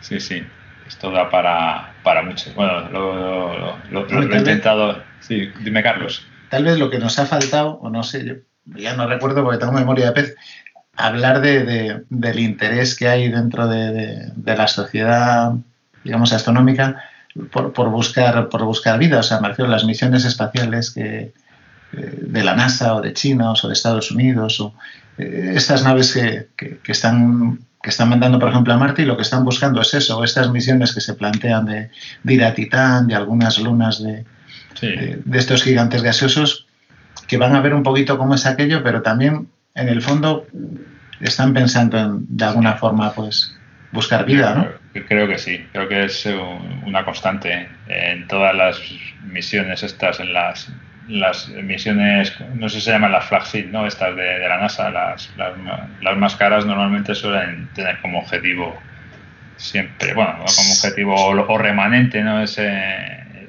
Esa posibilidad. Sí, me refiero a que realmente están dedicando mucho dinero y muchos recursos a eso, a buscar evidencias de que hay o de que ha habido. Y eso tal vez debería hacernos pensar un poquito. Es lo más interesante, ¿no? Porque al final, ¿qué es lo más interesante que puedes encontrar en el sistema solar? Pues vida que haya habido, ¿no? O a lo mejor un sitio donde pueda continuar la vida, digo yo. Entonces, sí, bueno, claro. Vamos, es bastante normal, ¿no? Un planeta backup, sí. Como hombre, sí, hay que tener claro que la búsqueda de vida extraterrestre es uno de los principales, si no el principal motivo de la mayoría de las misiones espaciales. Lo cual, bueno, me parece muy bien, porque yo creo que si no existiera ese motivo no habría esa actividad que existe, ¿no? De las agencias espaciales. No lo habría. Entonces, bueno, esto es como un empujón, ¿no? Y bueno, y gracias a eso se pueden estudiar otras cosas más serias, bajo mi punto de vista, más serias, como es la geología, como es la atmósfera de otros cuerpos, ¿no? Entonces, pues gracias a eso pues, se está invirtiendo, se están lanzando misiones y se está hablando de ello. Sí, no solamente se lanzaría en Starlink. Hombre, una cosa de la que no hemos comentado, que ya nosotros, ya las Voyager, ¿no? Las sondas Voyager cuyo objetivo es salir del sistema solar y viajar hacia otras estrellas, ¿no? Ya incorporaban ahí un mensaje dirigido a posibles civilizaciones que se pudieran encontrar. Iban con remite, ¿no? Iban con remite, efectivamente. Pues podemos pensar así en la imaginación humana, en esto es amplia, ¿no? Y dado a pie a películas, libros, etcétera, que bueno, que no vamos a pensar que otra civilización haya mandado algo similar y en algún momento determinado pueda aparecer por pura casualidad por nuestros entornos. Pero como pueden ser nuestras propias ondas, ¿no? Que puedan ir dentro de X miles de años, ir a parar a algún... Aunque hablan de que si sale fuera de la zona de la magnetosfera, ¿no? ¿Cómo se llama? Heliosfera. ¿No? Heliosfera, perdón. La heliosfera del sistema solar, el viento cósmico probablemente las pueda destruir, ¿no? Pero bueno. ¿No está fuera ya una de la heliosfera? Pues estaba ahí justo en la frontera, creo recordar. O pasando, ¿no? Creo que hay alguna que está ya en espacio exterior. Pero bueno, pues estas ondas nuestras ya van buscando con la idea de que es, no buscando, sino que algún día se la pueda encontrar a alguien o algo por ahí fuera, ¿no? Lo que pasa es que hay una sonda tan chiquitita parece mentira, ¿verdad? en esa inmensidad, pues también tiene que ser casualidad que... Hay que tener buen telescopio para encontrarla. Bueno, nosotros estamos recibiendo todavía señales de las ondas desde, sí. Y creo que tardan varios minutos en llegar a... No exactamente, pero vamos, un tiempo considerable ya, claro. Minutos no, ya serán horas. No, ya horas y horas y horas. Y ahora sí, estamos a puntos luz del sol, pues imagínate. Sí, sí, sí. Estas estarán... Buah, yo no están sé. Ahí. Entonces, bueno, pues... Que al final... una de las aspiraciones del ser humano, yo creo que desde que tiene uso de razón y ha mirado al cielo, es precisamente pensar que hay algo más fuera, e incluso pues que no podamos no estar solos, ¿no? Claro, esto ya es pura ciencia ficción, si se quiere, o pura especulación, pero bueno, yo creo que tampoco es una cosa que se pueda... Desde luego, en mi creencia, no es descabellado. Y si ahora viésemos, por ejemplo, yo que sé, pues como están ahora las naves aquí en Marte, evidencias o de que hay o de que ha habido vida en Marte, la gente... Cambiaría radicalmente. Cambiaría de alguna forma, o en el fondo a todo el mundo le daría igual. Igual que sí. Da igual los Starlink, pues diría, vale, pues sí. Pues Carlos, esa pregunta, eso que has lanzado al aire es muy interesante, ¿eh? Yo creo que sí que cambiarían muchas cosas. Pues o sea, al saber que no estamos solos... Unas cenas que habría que pagar. Eso de entrada. Se hace en la religión, en las religiones. Sí, las religiones, la base de la religión. No contemplan que no estemos solos. O sea... ¿no? Todas las religiones más o menos giran en una deidad que está con nosotros, que nos controla a nosotros y tal, pero claro, si fuera ahí otras cosas, también habrán otros dioses, con lo cual, bueno, te hace plantearte muchas cosas, ¿no? Sí. Bueno, eso es un poco mezclilla, ¿no? Quizá. Bueno, sí, pero al final tambalea un poco lo que son los cimientos de la Iglesia, por ejemplo, de la Iglesia Católica o de cualquier otra. La religión está sobre todo. Sí, esto ya se ha planteado y se ha estudiado y tal. Esto está, vamos, hay libros de ello, ¿eh? O sea, pero esto todo esto habría adaptaciones. Igual que en su día dejó de ser la Tierra el centro del universo y se acepta, pues serán hijos de Dios también. Es decir, esas historias. Somos criaturas que nos puso en este planeta y en otro planeta hizo otro. Sí, está claro. Yo a la pregunta que ha hecho Carlos, yo creo que mientras que no sea, o sea, aunque se descubriera vida, salvo que sea, y no va a ser, salvo que sea una vida muy inteligente, mientras que no haya un interés por ir a buscar materiales o realmente podamos ser colonos de esos planetas, yo creo que la humanidad no va a mostrar interés. Porque me da la sensación de que solamente nos movemos cuando realmente es un beneficio económico o, ¿sabes? O tiene puede sacar algo de interés. Si lo único que conseguimos hacer de momento es ir mandando misiones como las que estamos haciendo ahora o como aunque se descubra vida, yo creo que en general la sociedad no iba a demostrar un gran interés. A lo mejor un interés por saber si estamos en peligro o no y en saber si más adelante podríamos ir allí y tener otro planeta. Pero vamos, no sé yo, yo no sé hasta qué punto habría interés al respecto. Pero bueno. Las viejas aspiraciones de la terraformación, ¿no? En Marte.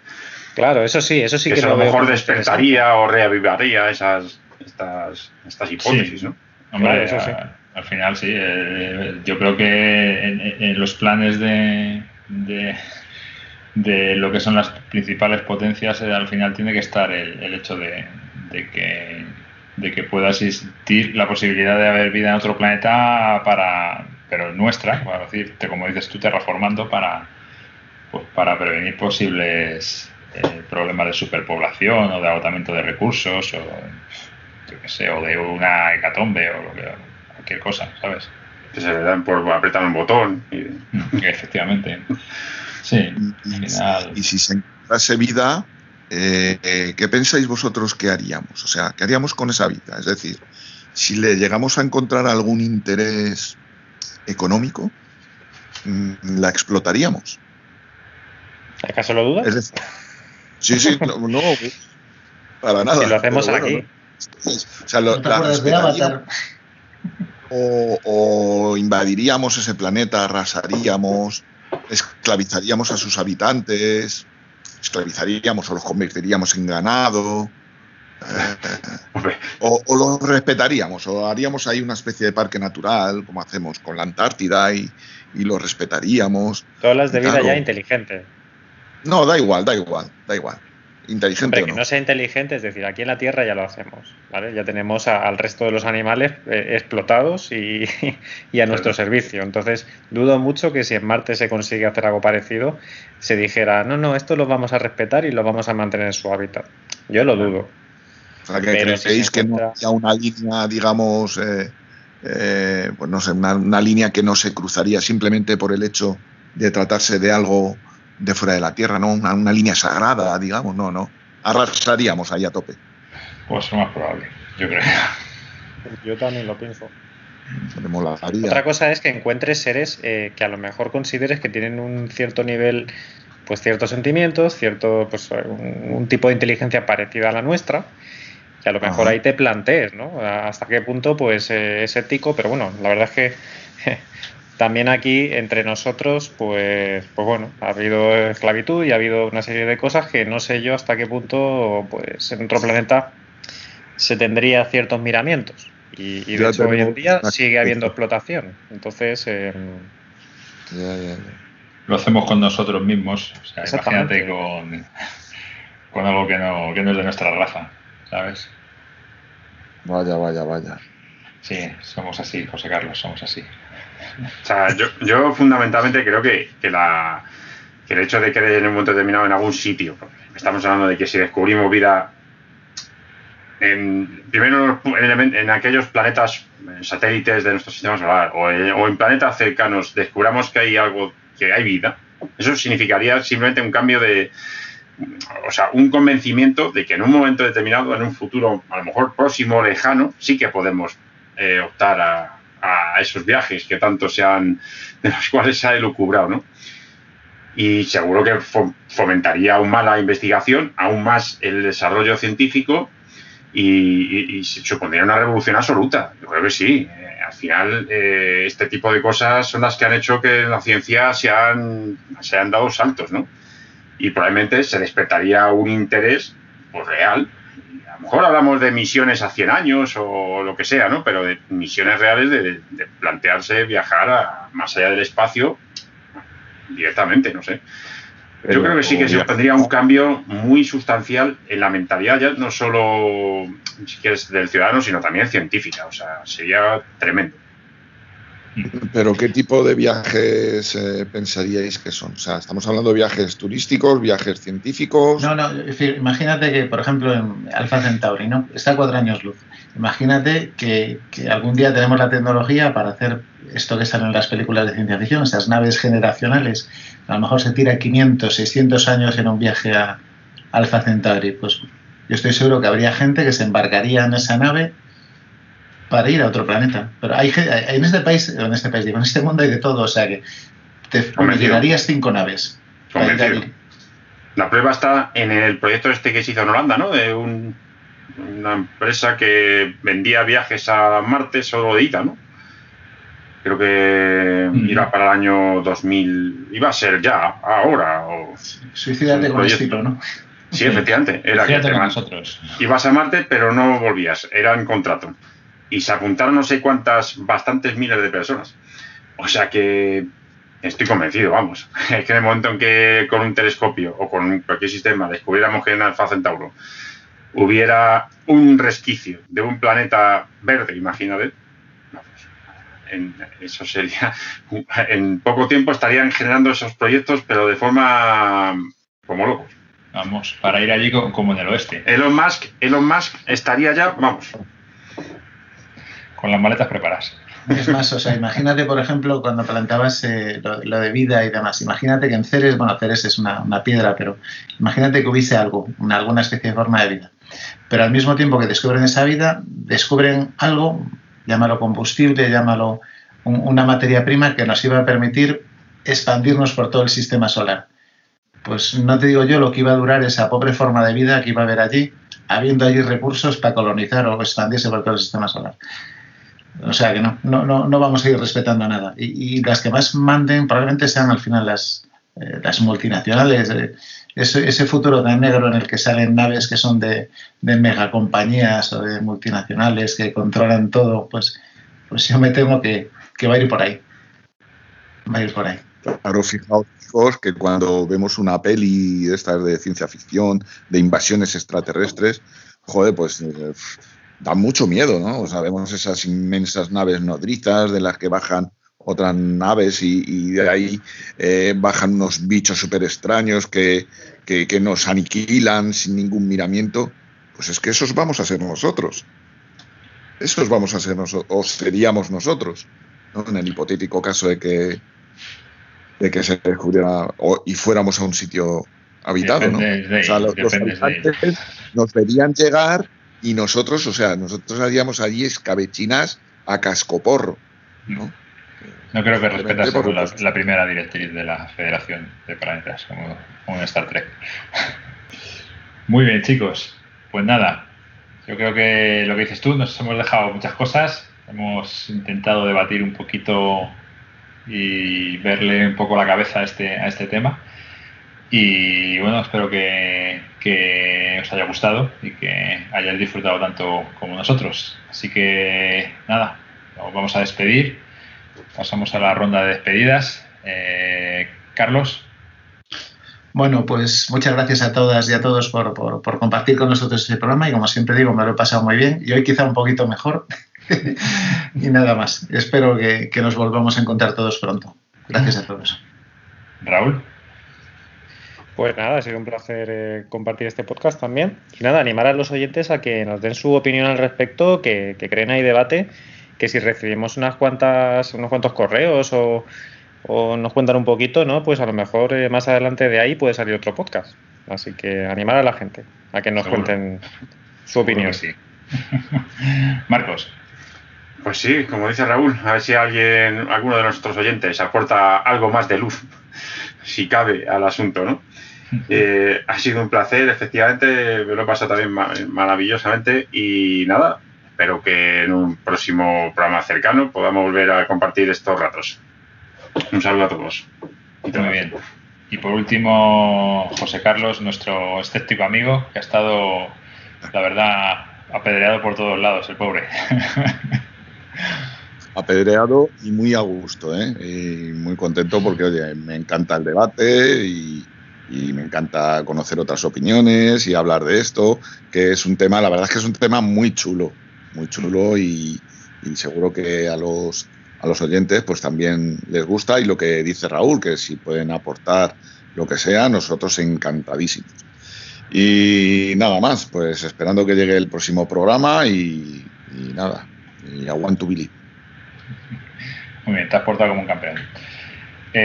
Bueno, y por último yo, Alberto, me despido de vosotros. También ha sido un placer estar con todos vosotros y nada, pues esperando ya que llegue el próximo número. Nos despedimos. Hasta luego. Hasta luego. Hasta luego.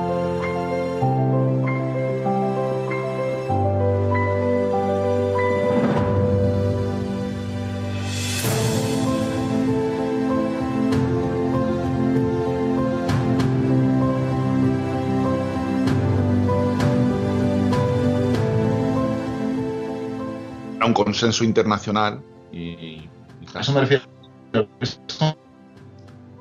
Hola. Hola. Hemos perdido a Carlos. Está en el cráter. Sí, se ha ido al cráter Yesiro. No. He vuelto. ¿Me he perdido algo? No, nada. Estábamos esperándote. ¿He mejorado el audio o no? Sí, parece que sí. No sé ni cómo lo voy a arreglar esto, el corte, pero bueno. Es muy difícil arreglo. Sí, la verdad es que sí. Hombre, puedes meter el corte cuando la jodo yo y me pongo a preguntar que quién pone el nombre a los cráteres y que si se puede cambiar el nombre o no, porque cosa más tonta no podía haber preguntado.